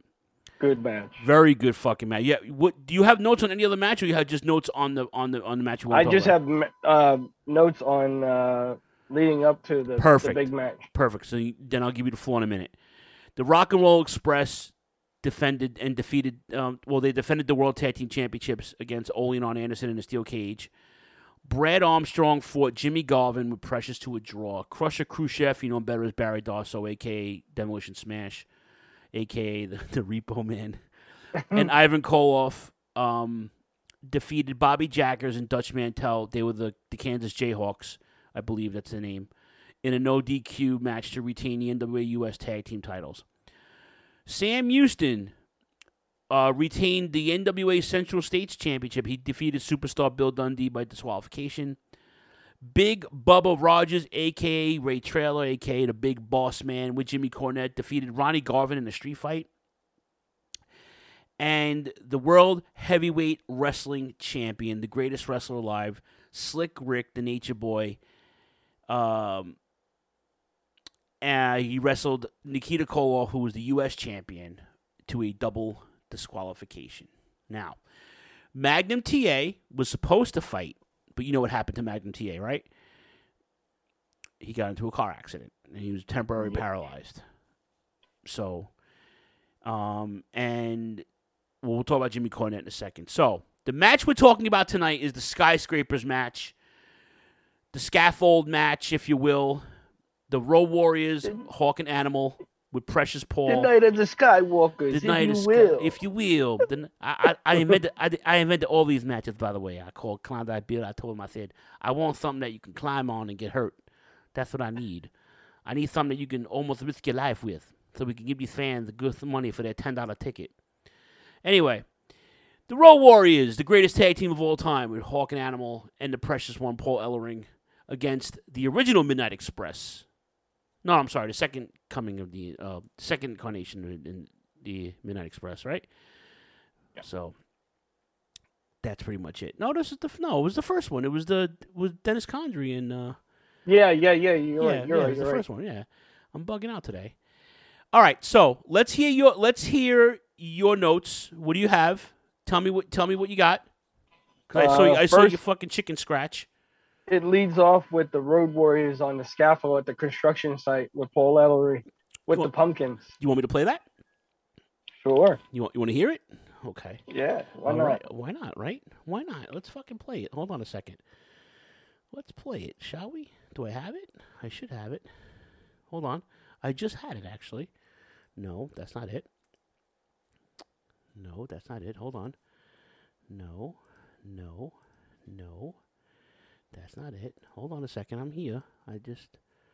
Doom, doom, doom, doom, doom, doom, doom, doom. No, it's the scaffold match itself. No. Here we go. Uh, let's see, let's see, let's see. No, no, no. That's when they jumped him. Hold on, I'm just trying to. Roll Warriors. Scaffold. My my computer's a little frozen here. So get it. Hold on a minute. Yeah, here it is. Okay, here we go. Can Hey, you- Cornette Midnight Express, take a look. This is what you got to look forward to. Night of the Skywalkers. Hey, we've had our brothers up here teaching us how to land on these Skywalkers, how to balance, and how to keep up. One thing you two lazy morons haven't learned to do yet. Hey, brother, what happens when you fall off one of these scaffolds? I'll show you what happened. You people out there, you take a look, and especially you, Midnight Express, you hit a bang on your animal. What's that say? That says lover boy. there you go, Dennis. I'm gonna show you what happens when you fall off a scaffolding. So what is he doing, Richie? What is he doing right now? He's throwing a pumpkin off the Tosses scaffold. the pumpkin, one of the guys' names on it. I forgot which one was the first one. Beautiful Bobby. That's what your head's gonna do when it hits the ground. I believe it was, uh, Bobby. who was it? Big man's world. Was it Now Davey? you He gotta threw come it all out the way up first? the top. Yeah. The top with a scaffold. The mess with the warriors. Mess with the best. And you're gonna go down. But it's a lot longer way down than it ever used to be before. 30 some feet. I hope you're ready. We're balancing up here just fine. Midnight Express! You lit a fire under my butt that I ever had! Nobody's ever hit me in the back on major land TV before, and you did it! You're going down! That pumpkin is like your hands. We tried to get some that look just like your two swollen heads, and then pumpkins are what we found! Midnight Express Cornette, you're done! You know, it was a weekend. There was no construction going on. I, did you see they were wearing like fucking jeans and construction boots and like Tim's? Like you know, this, this is before Tim's were a thing. You know, this is when guys. Hell of a promo, though. You know, by both of them. I got Jim 30 Cornette's feet in the air. Well, Jim, they you know why they did that, right? Because Jim Cornette laid them out. The the the, the Midnight Express laid them out. Here you go. Can you hear it? Yeah. Right on animal. Red referee out. Jensen Hawk outside. Cornette. Bobby goes up on the top rope again. He gets ready. Fucking knee drops animal in the back of the neck. Welcome to this week's edition of the Louisville Slugger, and what you just saw was the downfall of the Road Warriors. Now, Mama's bought this time for me every week to come out here and tell you how great my men are and how great that I am, but I think that in this case, that tape speaks louder than words because Road Warriors, Precious Paul Ellering, you have never before been beaten up. You have never before been hurt. You had never before been put out of professional wrestling by any team, by any five or six guys on the street. But what happened? I'll tell you that tape doesn't tell the whole story because right before that, I'd been doing an interview, I'd been minding my own business, and Precious Paul Ellering came out and stuck his cowardly yellow stinking nose in my face and then slapped me. I was defenseless. I was out there all by myself, and he and his big apes come out. So what did I do? I went back and I got my man, and Precious Paul Ellering, you ain't been seen since. Road Wars, you ain't been seen since. Nobody's heard from you. Nobody knows where you are, and nobody ever wants to see you again because you're back here somewhere in the streets, in the tenements, in the slums of Chicago. Paul Ellering, you know what you're reading instead of the Wall Street Journal? The classified section, looking for work because you're unemployed, because your boys are either laid up in a hospital somewhere or they're laying out in the slum, in the alley, in the gutter with a whiskey bottle in their back pocket, broke, penniless, and disgusted with life. They're out of professional wrestling, man, and they will never, Yep. right. ever Right. get in the ring again, especially with two men like this, the Midnight Express, who are now the most fearsome tag team in professional wrestling history and who have no equal. The men who hurt the Road Warriors and put them out. There you go. That was gold. Fini- right? Finish That notes. gold. Finish your notes, sir. I'm sorry. I, I just had those clips. I figured you were. You played both of them side by side. That was both of the things I was going to mention. Okay. Um, I guess November, the last, the last uh, promo before the big match. Uh, Jim Cornette is in the ring, and he's with the Midnight Express, and he's looking up at the scaffold. You know, and he's doing his whole shtick. He's telling the Road Warriors what what the Midnight Express is going to do to them, and uh, Big Bubba's down with him, of course. And uh, he said, "Mama paid for this ring. Mama paid for everything." You know, like uh, it was just going on in there. Um, all in all, from what my take was, it was a perfect build up to a perfect match. You mean the training? You, you talk about the training thing, right? You talking about? Yeah, yeah. It's vacation. Shut up. Anything can No, hold on a just, second. just to build up the way things were back then. If All they right. could only do that today. All right, let's see. Look, quit whining, okay? Just quit whining because Mama paid. Mama paid for this scaffold. She paid for this film crew, all these people to be here. Don't make me look like an idiot in front of all these people. And That's the biggest match of all time. We got to be ready. Now you're going to get up there. Just quit whining, okay? Dennis, look out here. Now the camera's over here. Okay, tell me when you're ready. Okay, How do you train for a scaffold match? The night of the Skywalker Starrcade 86, well, if you're a Cornette, you have your mother buy a scaffold, and then you have them set it up, and you have a film crew come down because I did what every red-blooded American boy would do in faced with tragedy. I called my mother, and she answered the problem right here. And right now, you people are going to see it. Starrcade 86, sure, it looks high because it is high. It's 25 feet in the air, but that makes no difference because these men are fearless. Now get up there, and I want you to work out some strategy. Work out some. No, you right now, right now, Bob, get climb, Bobby. I don't want to go up Bobby. You don't want to go up there. Come on, for me. Climb the scaffold. here. Climb the scaffold. Don't worry about it. Climb the scaffold. Okay. Now you see that Bobby, the Midnight Express, the greatest tag team in professional wrestling, climbing the scaffold right now, preparing for Starrcade 86, the night of the Skywalkers Road Wars. You may have thought about this match. You may have dreamed it up. You may have tried to hornswoggle us, but in the end, you're going to get hornswoggled. Dennis, Dennis, on up, on up. Go ahead. Bobby, quit whining. Quit whining. Bob, get up there. I don't care. Get up. No, look. It'll trust me. Have I ever lied to you? Have I ever lied to you? Remember all the things I've done for you, Bob. I've done some things for you I didn't want to do. Now get up there.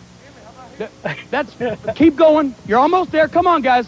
I'm telling you, it's going to be the greatest thing in professional wrestling. The Road Wars are going to be finished once and for all because my Midnight Express are going to have a game plan. They're going to have strategy. They're going to be set and ready. And if Bobby, get up there now.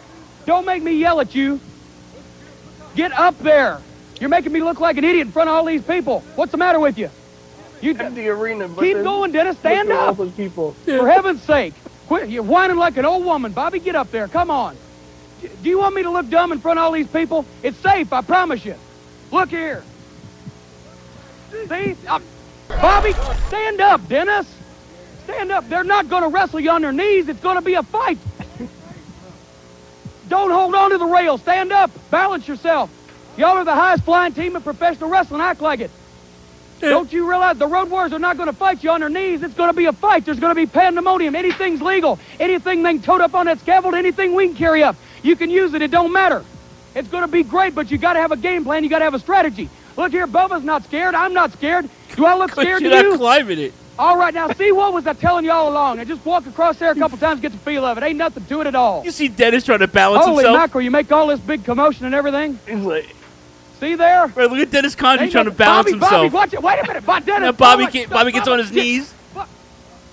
At one point, they're I laying know how down. far it is. They're Bobby, both laying down right now, yes. Fighting them, you got to throw them off. You got to knock them down. You got to be fired up. You hold this, Bubba. Come on, Bubba. oh, please go up there and help them. Driving me crazy. Whining like an old woman, Bobby. Watch out, it's shaking. Don't fall. Don't fall, he says. Go over in the middle and show them what it's like. Show them what it's like when the road wars are up there. Bubba's going slow. Now, guys, you got to have a game plan and a strategy, like I said. Now, you go out there and you fool around with that thing for a minute and you figure out how you're going to knock the road wars off. We'll, we'll get rid of the road wars once and for all. Yes, I care about you guys. Look, I'm not scared. now, I care about you guys. I really do. You know how much I love you, Bobby. Bobby, stand up. Wait a minute. I'm looking. Hold on. Let me. Game plan is not to fall. That is the that. I mean, we'll talk about that in a second.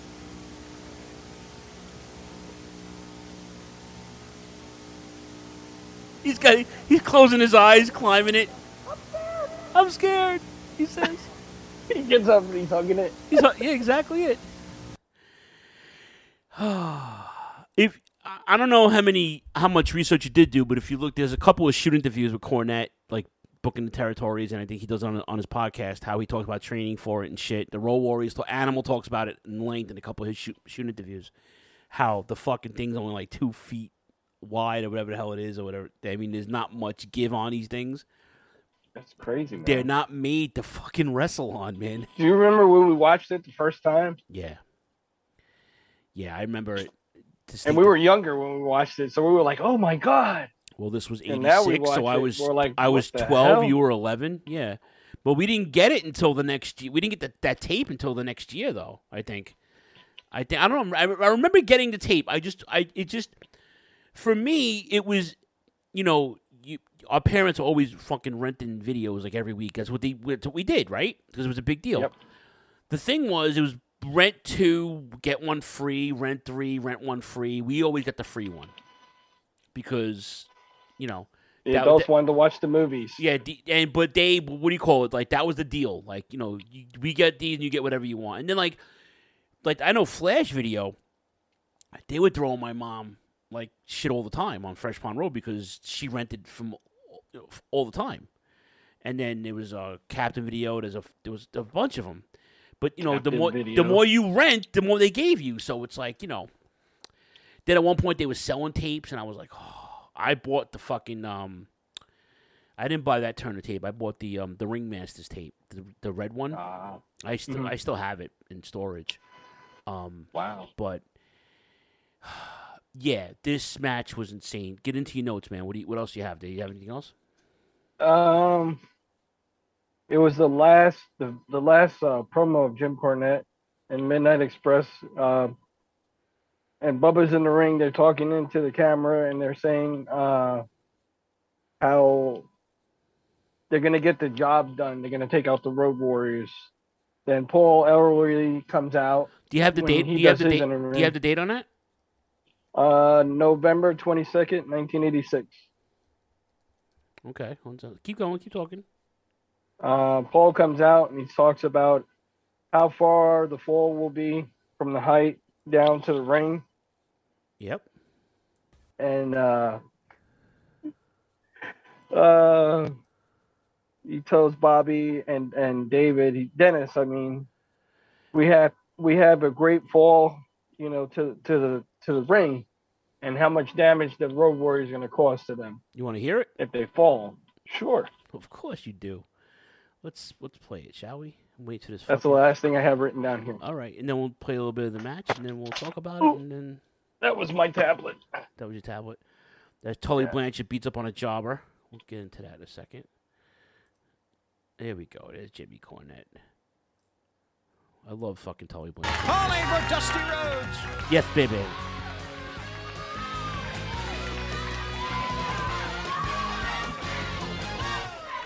I know the fans. Shut are- up, you Wait a minute, they're saying pumpkin here. We, we should acknowledge that. Pumpkinhead. All over the country because of what the Road Warriors did, throwing pumpkins around, saying that they're going to throw the Midnight Express off that scaffold just like pumpkins. Well, let me tell you something. Starcade 86 going to be a big night for all of my men. Bubba Rogers is going to break Ronnie Garvin in little pieces, and then Night of the Skywalkers 25 feet up in the air on that scaffold. Road Warriors, I'm going to tell you this right now.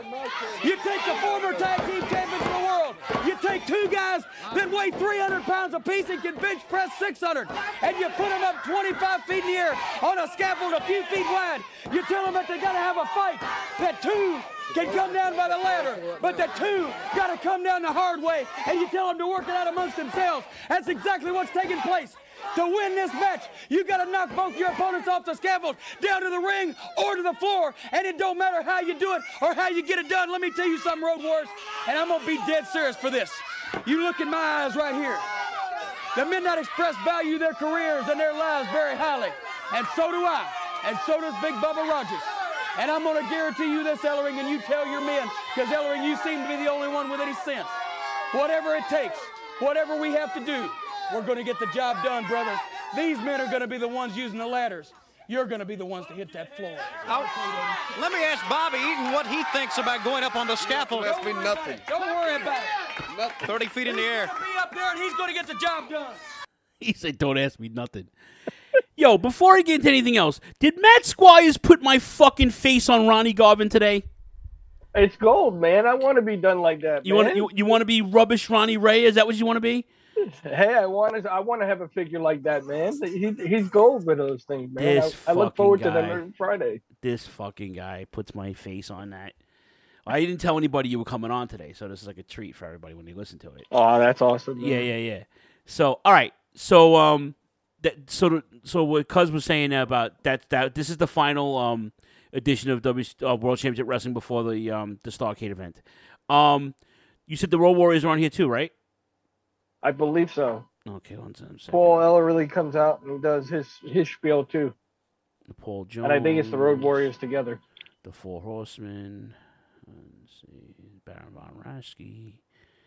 Um, they're not on here. So, all right. Either way, you Maybe get that was just on. yeah, you get you, you get you get the idea. You get the idea.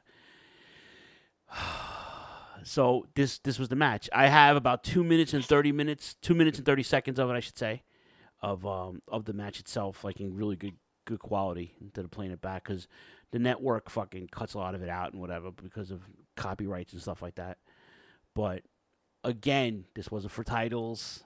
This wasn't for any championship. This wasn't for. This was just the Road Warriors being laid out, and you never saw that. Nope. You Nope. never saw that. And, you know, you made a good point of Ellering and, and Cornette. You had guys, I mean, all these, I mean, you, you, hardly heard Bob Eaton talk at all. Stan Lane, none of those, Dennis Condrey, none of those guys, they didn't have to. They had Cornette. The Road Warriors didn't need Ellering, but they, they, they needed him, but they didn't need him because they could talk and then they would just tell him Paul, and Paul would be like, you know, he would put the, he was the, the man. He was wise with the wisdom. You know what I'm saying? He Um, added the spice to the promo. Correct. Correct. Very good. Very good point, cousin. Very good point. Um, let me ask you something. Have you? When's the last time you saw this match? That that because you thought of it. I said pick a throwback, and you picked this. When was the last time I you saw watched it. I watched it like I think it was last month, and I was starting to watch it today. So you, And was this the first time you've seen it in tw- uh, thirty years, or you or you watched it a few times already? You watched it a lot of times. I've watched it a few times already. Yeah, it's one of my favorite matches. If I had to put it down, you know I'm all about the gimmick, especially the cage, right? So for me, it stands out as when we were kids, we were like, holy shit, they're on a scaffold. Now we're old men and we're like, holy shit, they're gonna kill themselves. If they, we didn't know that they could have killed themselves because we were kids, right? Oh yeah.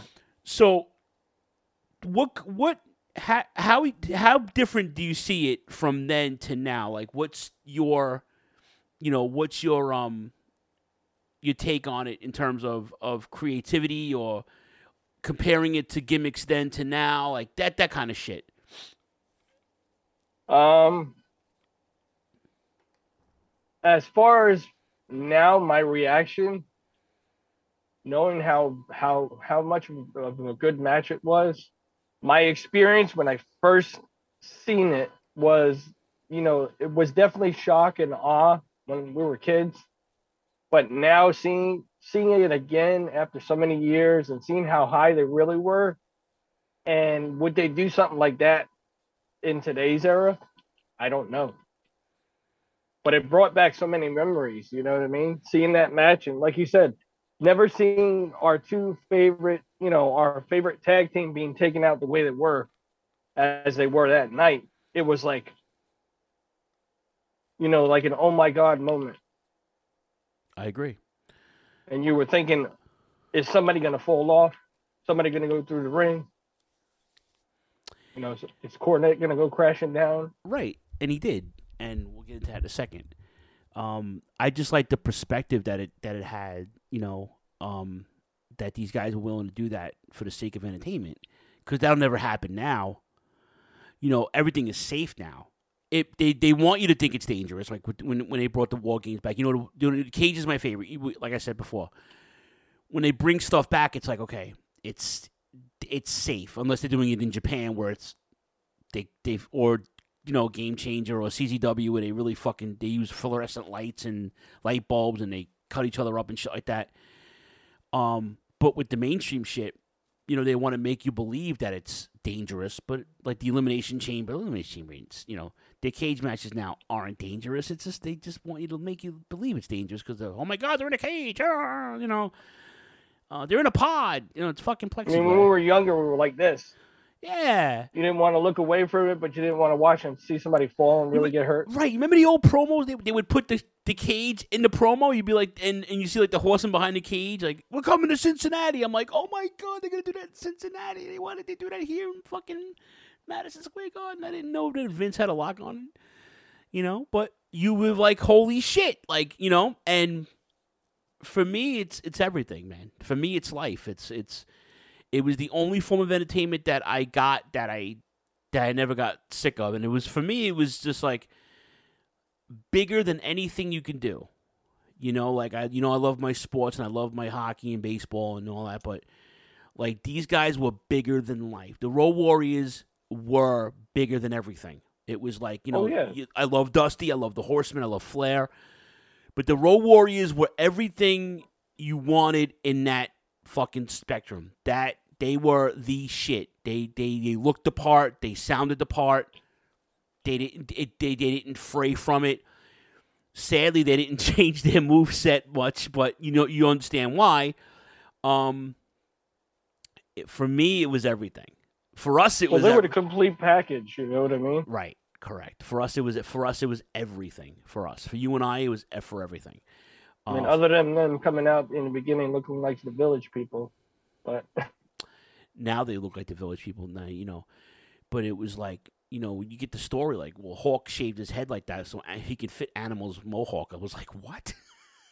Like you but you and you hear the stories like these shoot interviews you're like holy shit. And then when the wwe put out the, the documentary you're like man like just you're I know back this stuff blows my mind now. yeah, right? And it's like, wow, you know? But there was a reason why this there's several reasons why this worked, right? Because A, it was Paul Ellering and Jim Cornette. Let's be honest here, right? That's one. Definitely. Two, everybody that was in, involved in the match can work. Oh, definitely. Right, and especially Dennis and, and, and Bobby, who had just won the World Tag Team titles and they lost them. And this was the tail end of Condrey because he goes, he leaves like mysteriously. He had a family issue or some shit. He bounced, and they brought, uh, then they brought Stan Lane in from from the fucking the fabulous ones with him and Steve Keirn. So Stan Lane was already an established tag team wrestler. And they just kept riding that train. They, they, be, they became world tag team champions again. They became U.S. tag team champions again. My point is, though, everybody in the ring can work. So I don't think it would have worked any other way if there was other people involved in this. Oh no, I I don't think it would have been able to work if they weren't involved in it. Just them in general. You remember the shitty one from 1991 with Steve Austin and PN News and fucking Yeah. yeah, that didn't work. Another another thing people don't realize today is that scaffolding they used wasn't like safe scaffolding like they use if they do a match today. Right, they did. They took it from a construction site. They didn't. They didn't build it in a warehouse in Florida in the, in the at the performance center. Yeah. Right. Correct. Correct. You're right. Did, did, did, So they didn't know what they were getting into once they got on top of it. yeah, that wasn't professionally built. It took it from a construction site down the block. Yeah. so it's like any anything could have happened. They could have all fell. That's a that's an amazing point. That's a great point, dude. That would that you know that for me again, I was like, wow. And you, you don't we're not thinking about that back then when we were kids. No, we just want to see the Midnight Express get beat up for laying out our boys, right? All right, let's get into. I got about I got a good two minutes of this really really fun shit. We'll get into this right now. Let's play it. I'm glad you can hear it though, right? Yeah, I can hear it. All right, perfect. This is the night of the Skywalkers. To win the match, you must throw both of your opponents off of the scaffold. I don't know if you I don't know if you remember this, but they're- as they're announcing everybody, Dennis Condrey is pacing, looking like he's like he's a nervous dad waiting for his kid to be delivered. Oh, he's about to shit himself. exactly, exactly. Oh my. Oh my.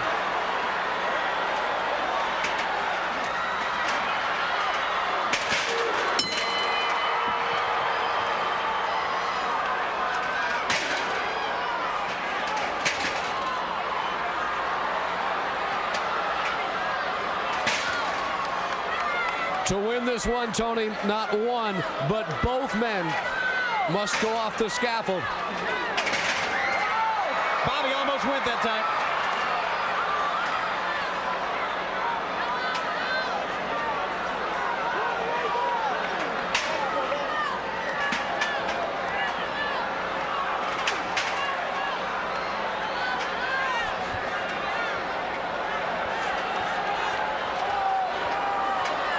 They're both like hanging on. The Road Warriors have no no. They just it's beating them up. They're hanging there.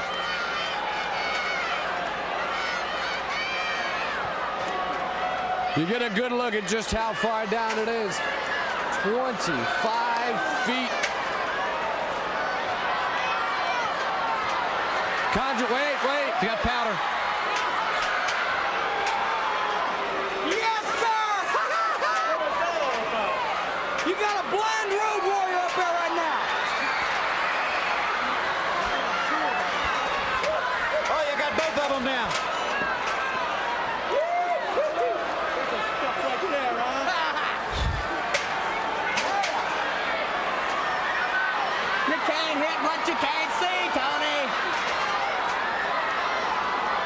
Well, you knew that Cornette would have something up his sleeve, didn't you? He sounds a lot more confident than he did about five minutes ago. You should have known I'd have a plan.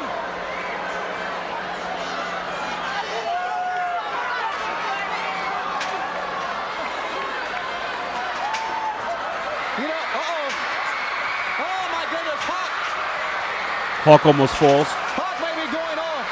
Yep, Didn't Hawk have a broken ankle on that match? he sure did. Um, before I play the the best part of this whole match, um, uh, yes, think that was the segue.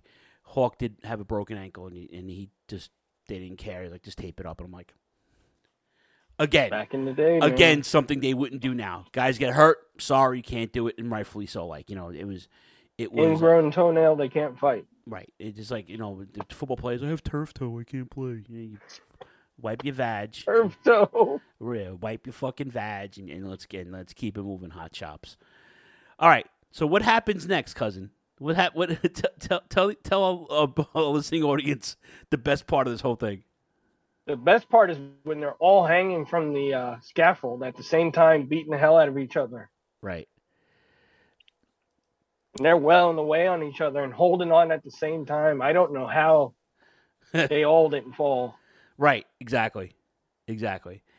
The so right so and then after the like I guess around the time everything happens, Ellering gets on top. Cornette goes to get, then now Cornette's on top, and and this is this is, gets interesting. Here we go. Cornette now rolls over to escape animal. He's swinging, and boom! Bubba was supposed to catch him. Bubba was supposed to catch him, and he he fell and blew out both his knees. Yeah, yeah. And he was basically crawling. Bubba was supposed to catch him, so he got up there. Ellering grabs him um, on top of the scaffold, and he gets by Ellering, Ellering, but fucking Animal grabs Cornette, and then Cornette basically rolls over, right, rolls over. Animal goes to push him. Ellering's like, and Cornette's like, no, no, no, nay, nay. El, uh, you know, Cornette was scared for his life, L- legitimately scared for his life. He goes around, he, he he he literally rolls and grabs at the same time, and then swing, swing. And Cornette's not a big per, he's not a small person. He's he's pretty bottom heavy. He's like a, thick thick chick from back in the day, right? You know, big hips, small lips, right? And he fucking swing, swinging, he's swinging, he's swinging, and I don't hear him. You don't hear him yelling for Bubba, but Bubba was literally under him, but like a foot back.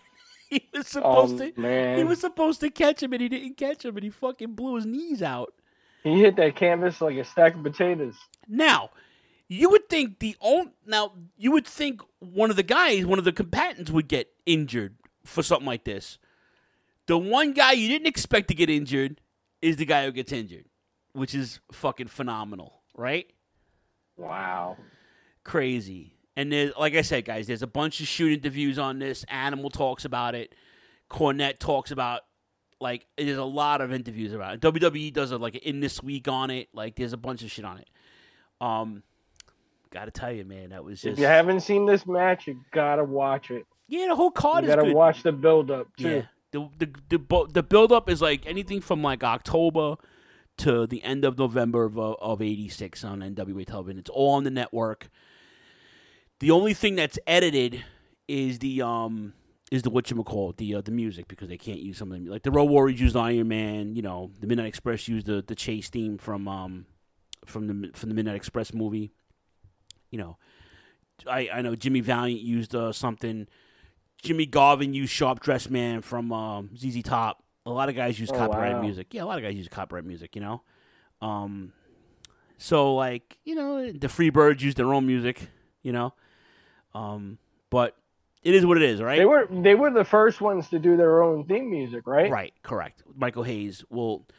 uh, There's, there's, it, it's something I want to get into. I mean, I don't know if we did do it today, but like, but like you, um, he claims that Kevin Sullivan says no, but we all know Michael Hayes was the first to do it. Uh, but he didn't use their, they didn't use their, their own music at that point. They didn't have it. Uh, Junkyard Dog used it in Mid South. He used Queen. Oh, Queen. yeah, that's right. Queen, right? and he used it in WWF as well, before when he first came over. You know, before they started making their own music, which was smart. You know, but but um, yeah, man, like just legendary shit, man. I watched that match with RJ, believe it or not, my son. And he's like, Dad, weren't they worried about getting hurt back then? I said, they were worried about putting on the most stupendous show and giving the people what they paid for and some. Imagine being there. Ten dollars a ticket. Ten dollars is a big deal for, for a lot of people back then, right? It, didn't cost that much. Just imagine being there, like. Oh man. I couldn't imagine. Like I couldn't imagine.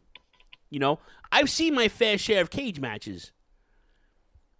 Legendary cage matches that were only on TV, right? And you're like, wow. Like I would lose my mind, you know. It's like what it's like, you know, it, it would be like watching that those first couple of um, war games. You know, I have every war games on bootleg, by the way. You know, so it's like I got unedited. If if I'm correct, Starcade was created what in '83, right? '83, correct. A Flair for the gold. That was Flair and Harley Race was the and that was Valentine and um and uh, Piper for the ch- the when Piper lost his hearing in the ca- in the chain match. Oh, dude, what a match! Yeah, let's let's all let's go all out for that. You know, it's like you know, just don't worry about me. I'll be fine. Pounds his face in, loses his hearing. You know, um, legendary shit, man. Legendary. It's all we do here on the throwbacks is legendary, man. We don't fucking we don't take second place for that stuff, man. It's insane. Yeah, that's one of my all one of my all time favorite matches. You know, of course, War Games is another one. Yep, absolutely. Absolutely. You know, the bunkhouse stampede match, the very first one. Absolutely. First one was uh one, one of the first ones was eight. It was in, was in our backyard. We didn't even know it was fucking Nassau Coliseum. Imagine, imagine going. We we lived fucking thirty minutes from the Coliseum, no traffic on the Grand Central to the LIE. We were thirty minutes away. We missed that shit, you know. But they would do it all the time. They would run in Philly, like the WWF would run in the Spectrum on a Sunday, and then uh, down the block at the Civic Center would be the NWA. They ran against each other a lot, you know. I, I got I have friends who live in Philly and they used to go to all those shows and I'm so I'm so jealous like you know I mean my first NWA show I saw I was blessed I saw a title change with Sting and Flair I was at that the one the Blizzard were- you had just moved away I think at that point um was 91 Yeah, we moved away in '88, I believe. '87, '88 was like beginning, end of '87, beginning of '88. Yeah, so it was 90 and 91. Um, it was a snowstorm. I talked about it on the show a bunch of times. But Flair beat, beat Sting for the title. And that wasn't even the main event. The main event was the, the Horseman against Doom in a cage street fight. Another good match. Right, yeah, but something that you won't see on TV, but it is what Yeah. it, it is what it is. But um, you'll probably never see another scaffold match in your life. Oh no, Not No. no. They they if you do, it's going to be very, uh, it's going to be much lower, of course, and it's going to be built professionally built from the studio. maybe a little wider, you know. They'll have the ropes on the back just in case they fall. just a little wider. That's all. They won't. They won't. They won't. Uh, they won't fuck around with that stuff. You know what I'm saying? So, but good times, man. Good times. Good times. Any other notes you have before we wrap it up? Um, that's about it, man. I mean, like I said, uh, it's funny though, was watching this and and it's like an every weekend deal with me. My wife knows when she comes out, she knows what I'm watching on Saturday morning. I'm watching classic wrestling, and I just started watching it, watching it, taking all of it in, and stuff like that, and like collecting the belts. Like I said, every time I get a belt from back in the day, it brings me back to that time and that place, you know, that particular match. Yeah, that's wonderful. I try to um go chronologically. Like if it's if it's if it's August here, I'll watch August of NWA. You know, and I try to like. Because again, I didn't. We didn't get all that shit. We were kids. Like we we had to watch it six months after the fact because I didn't get. I don't know if you got it down in Florida, but we we got it. I didn't. We didn't get it here. We got it that six months, uh, uh, you know, behind and everything. So, I watched Dusty's win, his last title win. I watched it six months later in the summertime. You know, it's like. Yeah, we got the magazines and stuff to, to Yeah, tell us what yeah, happened until we got the tapes. Oh yeah, of course. But you know, it's like just that feeling of of remembering all that shit. Like it was just it was like I said, it was bigger than anything you could watch on TV. And we had a lot of great television as kids on t- on in the eighties. All the sitcoms and the dramas and the fucking action shows and all the great cartoons we had on Saturday mornings. I just still doesn't resonate with me as much as it does with the with wrestling. It just it just it grabs. Oh yeah. Well, I tell you what, they they they'll never be able to recreate that feeling when they did the studio promos and the promos on the stage when the wrestlers used to come out to the stage. They did their promo there. There was no back in the back. They always came out front, or it was in the studio. You know, NWA they had it in front of the studio. Tony Schiavone, you know, and they did the the interviews right then and there in the studio. That was that whole vibe was like that was like our era, and that's the way we were drawn in. and it just I think for me, sometimes the build up and the promos were way better than the matches. Not not taking nothing away from those guys because they were amazing, but like how many times have I opened up the podcast with, with a Flair or a Dusty promo and you're like you you you're right back there. It's like you, you I don't care. Oh yeah, it takes you right there. Yeah, I don't care where you where how long it's been. You play a, a, promo and you remember like like I can't. You, you all know my disdain for for Ronnie Garvin, but like I couldn't wait until the because when he when Ronnie Garvin beat him, it was a big deal. I remember getting the newspaper, reading the slammer. I'm like, "What the fuck happened? Like Ronnie Garvin won the belt." This is before I. This is before I. This is before I didn't like uh, Ronnie Garvin. This is when I still liked Ronnie Garvin. Um, I couldn't believe it. Like you couldn't believe Flair when Flair lost, it was a big deal. When Dusty Oh, lost, yeah. when the Road Warrior, it was a big deal. Um, but you remember the get back. You remember the You get the flashbacks, and it brings you back, like you said, for that yeah. moment in time. I could just remember that shit, man. Like, you know, you, you talk about anything you want about Ric Flair now, but like that that era and the Road Warriors too was like even when the WWF stuff, it was like I loved it, but it wasn't that NWA shit. It wasn't that AWA shit. Like that's another belt I want to get. By the way, I want the AWA tag team titles. I want all the fucking the gimmicks. It's on my list, man. Believe It's it on your not. list. I'm sure it is. Holy shit! Not to not to change the subject, but speaking of Ric Flair, the referee that did the match is a good friend of ours, uh, Dave Miller. hmm He's a he's a real cool guy. We got him on the show like the following week, and we got his take on the match. I hope they don't take his minute away from him. He ref what match? That man, he did the final count for Ric Flair's last match. Oh yes. Okay. I'm sorry. Go ahead. I'm sorry. Yeah. All right. Well, we got video. Uh, a friend of ours was in the audience, and when he come running down, everybody's yelling, "It's Earl Hebner!" It's fucked up. So Dave We was call him Super Dave. Super Dave. Like, oh, it's funny. So you, that's your that's your buddy. Then he was uh he ref that match. Yeah, he's got an awesome collection as well, man. They call him Pond Water Dave. The nickname they gave him. The only pond we had. But, Was, uh, the only pond that we he had. knows. He knows uh, Ric Flair's son-in-law. He's good friends with him. Christ, who Conrad? Yep. That fucking clown. He's got a nice belt collection too. That scumbag. Oh, you talking about collection? Oof. Yeah, he's got like real belts though. He's got like he's got No. he's got ring worn shit like that fucking clown. He's got the legit, Uh, the legit. yeah, stuff. Phil, you want to come on? Uh, you want to come on Starcast? Pay three hundred dollars. No, Conrad, eat a bag of fried dicks. Oh man. Sorry, sorry, pal.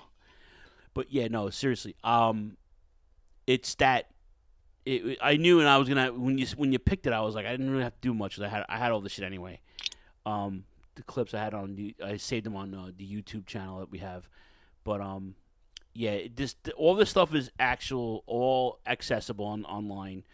Go watch it, have some fun, and uh, you get to relive some of our childhood because that's what was big back then. That was everything to us.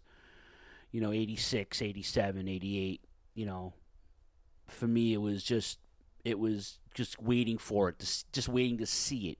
Then as an adult trying to get it all back on tape on DVDs and fucking everything else, it's Yep. like tape trading. Remember, it all started out NWA, and then it went over to WCW, and then from there it just took off right, and it like but- skyrocket. Right, and the transition was was was major because a lot of that stuff was regional, and they still had territories back then, and territories still had TV. Like Verne still had TV.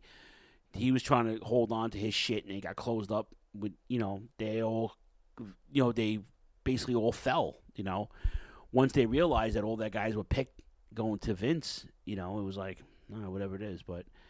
I mean, I just started getting into Mid South and all that now as I'm going along. I'm, I'm going further and further. I haven't ventured into the UWF yet, but uh, Interesting stuff, yeah. That's fun. Yeah, Cause, man. 'cause you, the, UWF, when you start watching the Crockett's from 88 to 89, you see the UWF guys on there. You'll see Dr. Death and, you know, all those guys. Kevin Sullivan comes in, Mike Rotundo. You know, Mid South, you got hot stuff. Eddie Gilbert, they brought Sting in, Rick Steiner, like all those guys, like Terry Taylor. They unified the fucking TV title with Nikita at the at one of the next pay per views. So it's like that stuff's really important. Historically, it's important, you know. So what are you gonna do? and then the feud with the what was it, Midnight Express and the Von Erichs. That was a good one. No, the Freebirds and the Midnight. Uh, The Freebirds, yeah, the Freebirds. The mid- the the you talk the rock the yeah the rock and roll in the Midnights in Mid South. You had the Sheep Herders and the Fantastics, and that bled over to Crockett too because the Sheep Herders had a little bit of a run there, but they didn't do much.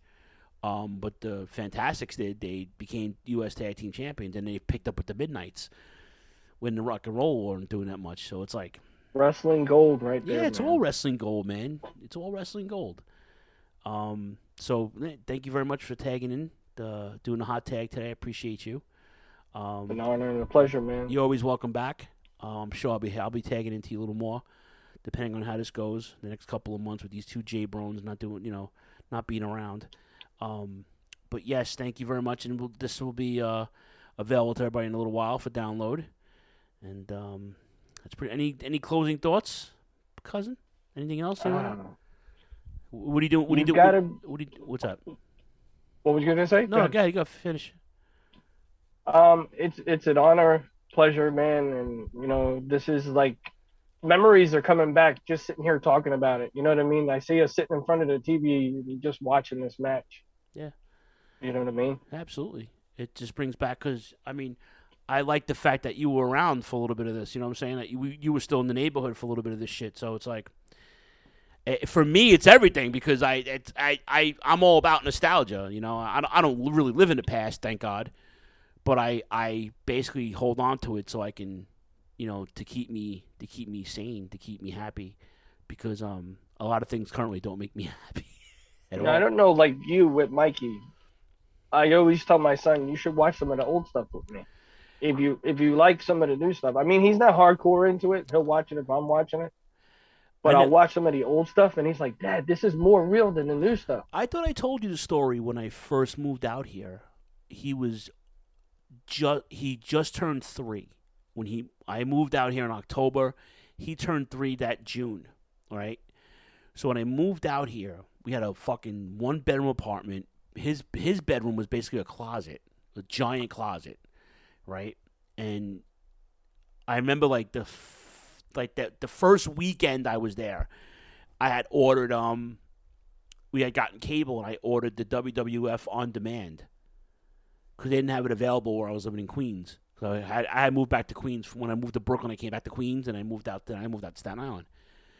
So I remember ordering it and getting letting her know. Listen, we just the cable, and whatever. I showed all the channels and shit because she was really she wasn't very um she wasn't very fundamentally with the cable. She didn't, she wasn't good with the electronics.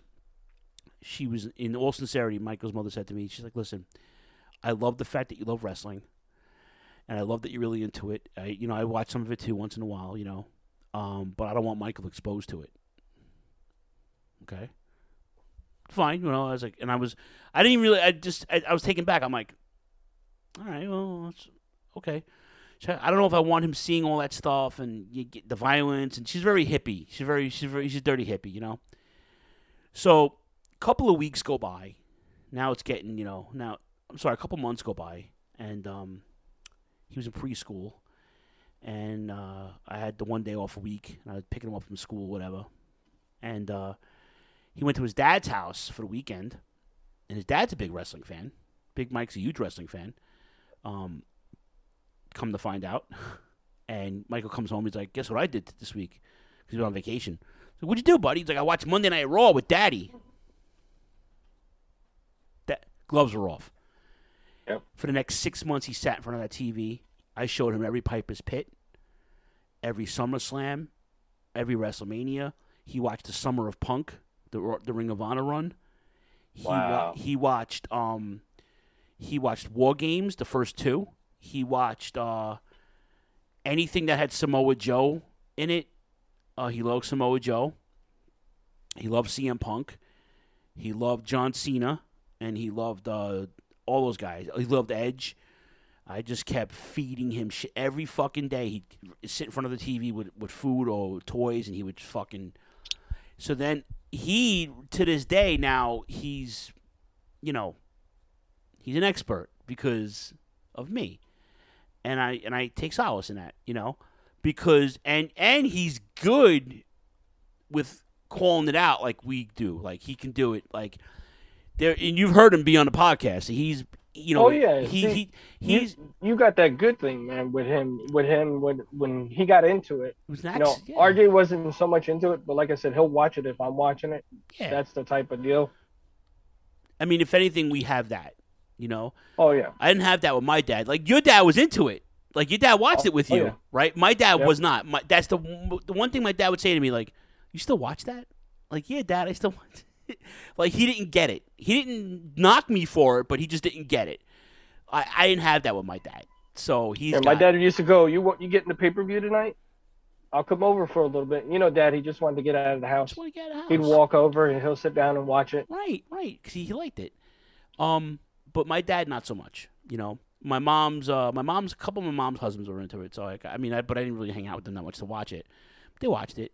Like my step, my my one stepdad Kevin, he got into it. I got him into EC, I took him to ECW when they came to the Elks Lodge and Lost Battalion Hall, and he he loved it. And he was watching it on MSG. I got him hooked. But I was working it. I used to be a bouncer, so I'd bounce in the club. So it would be on one o'clock in the morning. I come home at like four o'clock in the morning, and I have it on videotape. You know, so you know, that would be like what I watched before I went to bed.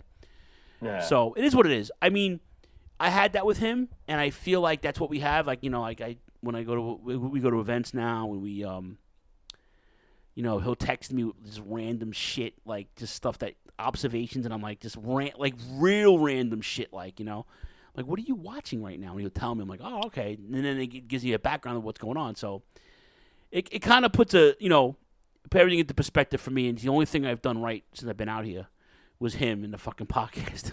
just Hey, I got I they're got the, but- they're the thing that keeps us going, man. yeah, this, you know what I mean. Yeah, so thank you very much for hanging with me. I appreciate you. Um, and we'll do it again. Obviously, um, we'll have some fun. We'll pick out some good topics because you know it's it's it's great with friends. It's better with family because you were there with me. You saw it. You saw my progression. You know what I'm saying? So it's like, and then getting a different perspective now as an adult is, is I think the best part of it is like watching something with your different eyes. That you like you saw something then like I remember like all the stuff that Choppy picks out from like the '90s and stuff like that. I and in the early 2000s I was doing EMS, so I would like I would watch everything, but I, on on on like on tape. I'd VCR it and I watch it during the week or whatever.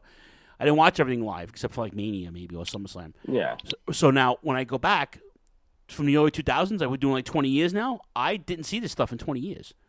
Yep, so I'll watch seen it now. right. So I'm watching Yep. it again with, with, with rose-colored eyes, and I'm like, "Holy shit, that was fun." Mm-hmm. Do I remember it? Do I remember the, the major stuff? Yeah, but do I do I do I just remember seeing the card? No, but I watch it. I remember it.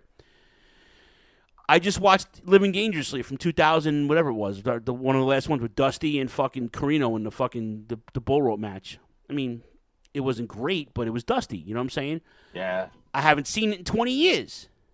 You know what I'm saying? So it's that was my Yep. Saturday morning last week. So I get it. I get why you still do it, and there's there's no. It's like you know, it, the nostalgia is always there. So Oh yeah, definitely. we'll see you guys all next week. Rich, I love you. Thank you very much for hanging with me. I appreciate you very much. Um, and uh, guys, you know you know the deal. All the social media handles, the gimmicks, everything's online. Uh, Anchor FM, turn, uh, Pro Wrestling Tees, and uh, Facebook, Instagram. That's it. Now I'm fucking with TikTok, so I, I have no life. So, bro, have a good rest of your weekend. I know you're back to work this week, right? So Yeah, Sunday I go back to work. Tomorrow we're going to UltraCon. I'm gonna get get to meet Kevin Nash for the first time. UltraCon. Okay. Yeah, it's like the miniature version of Comic Con, I guess. Where is it? South Florida's version. Uh, it's in West Palm. Oh, where I was for grandma, right over there, that area. Yeah, yeah. Okay. About maybe ten minutes away 10 from where minutes you were. Yeah. Okay. So Yeah. You're, all right. So you're not that far away. All right, brother. Have fun. Take plenty of pictures. Obviously, share them with us. And uh, we'll see you soon. We'll see everybody else soon. We'll be back next week with the with the gimmicks. Definitely, cuz. Have a great weekend, man. All Thanks right. for having me on. Say goodnight, Gracie. Good night, Gracie.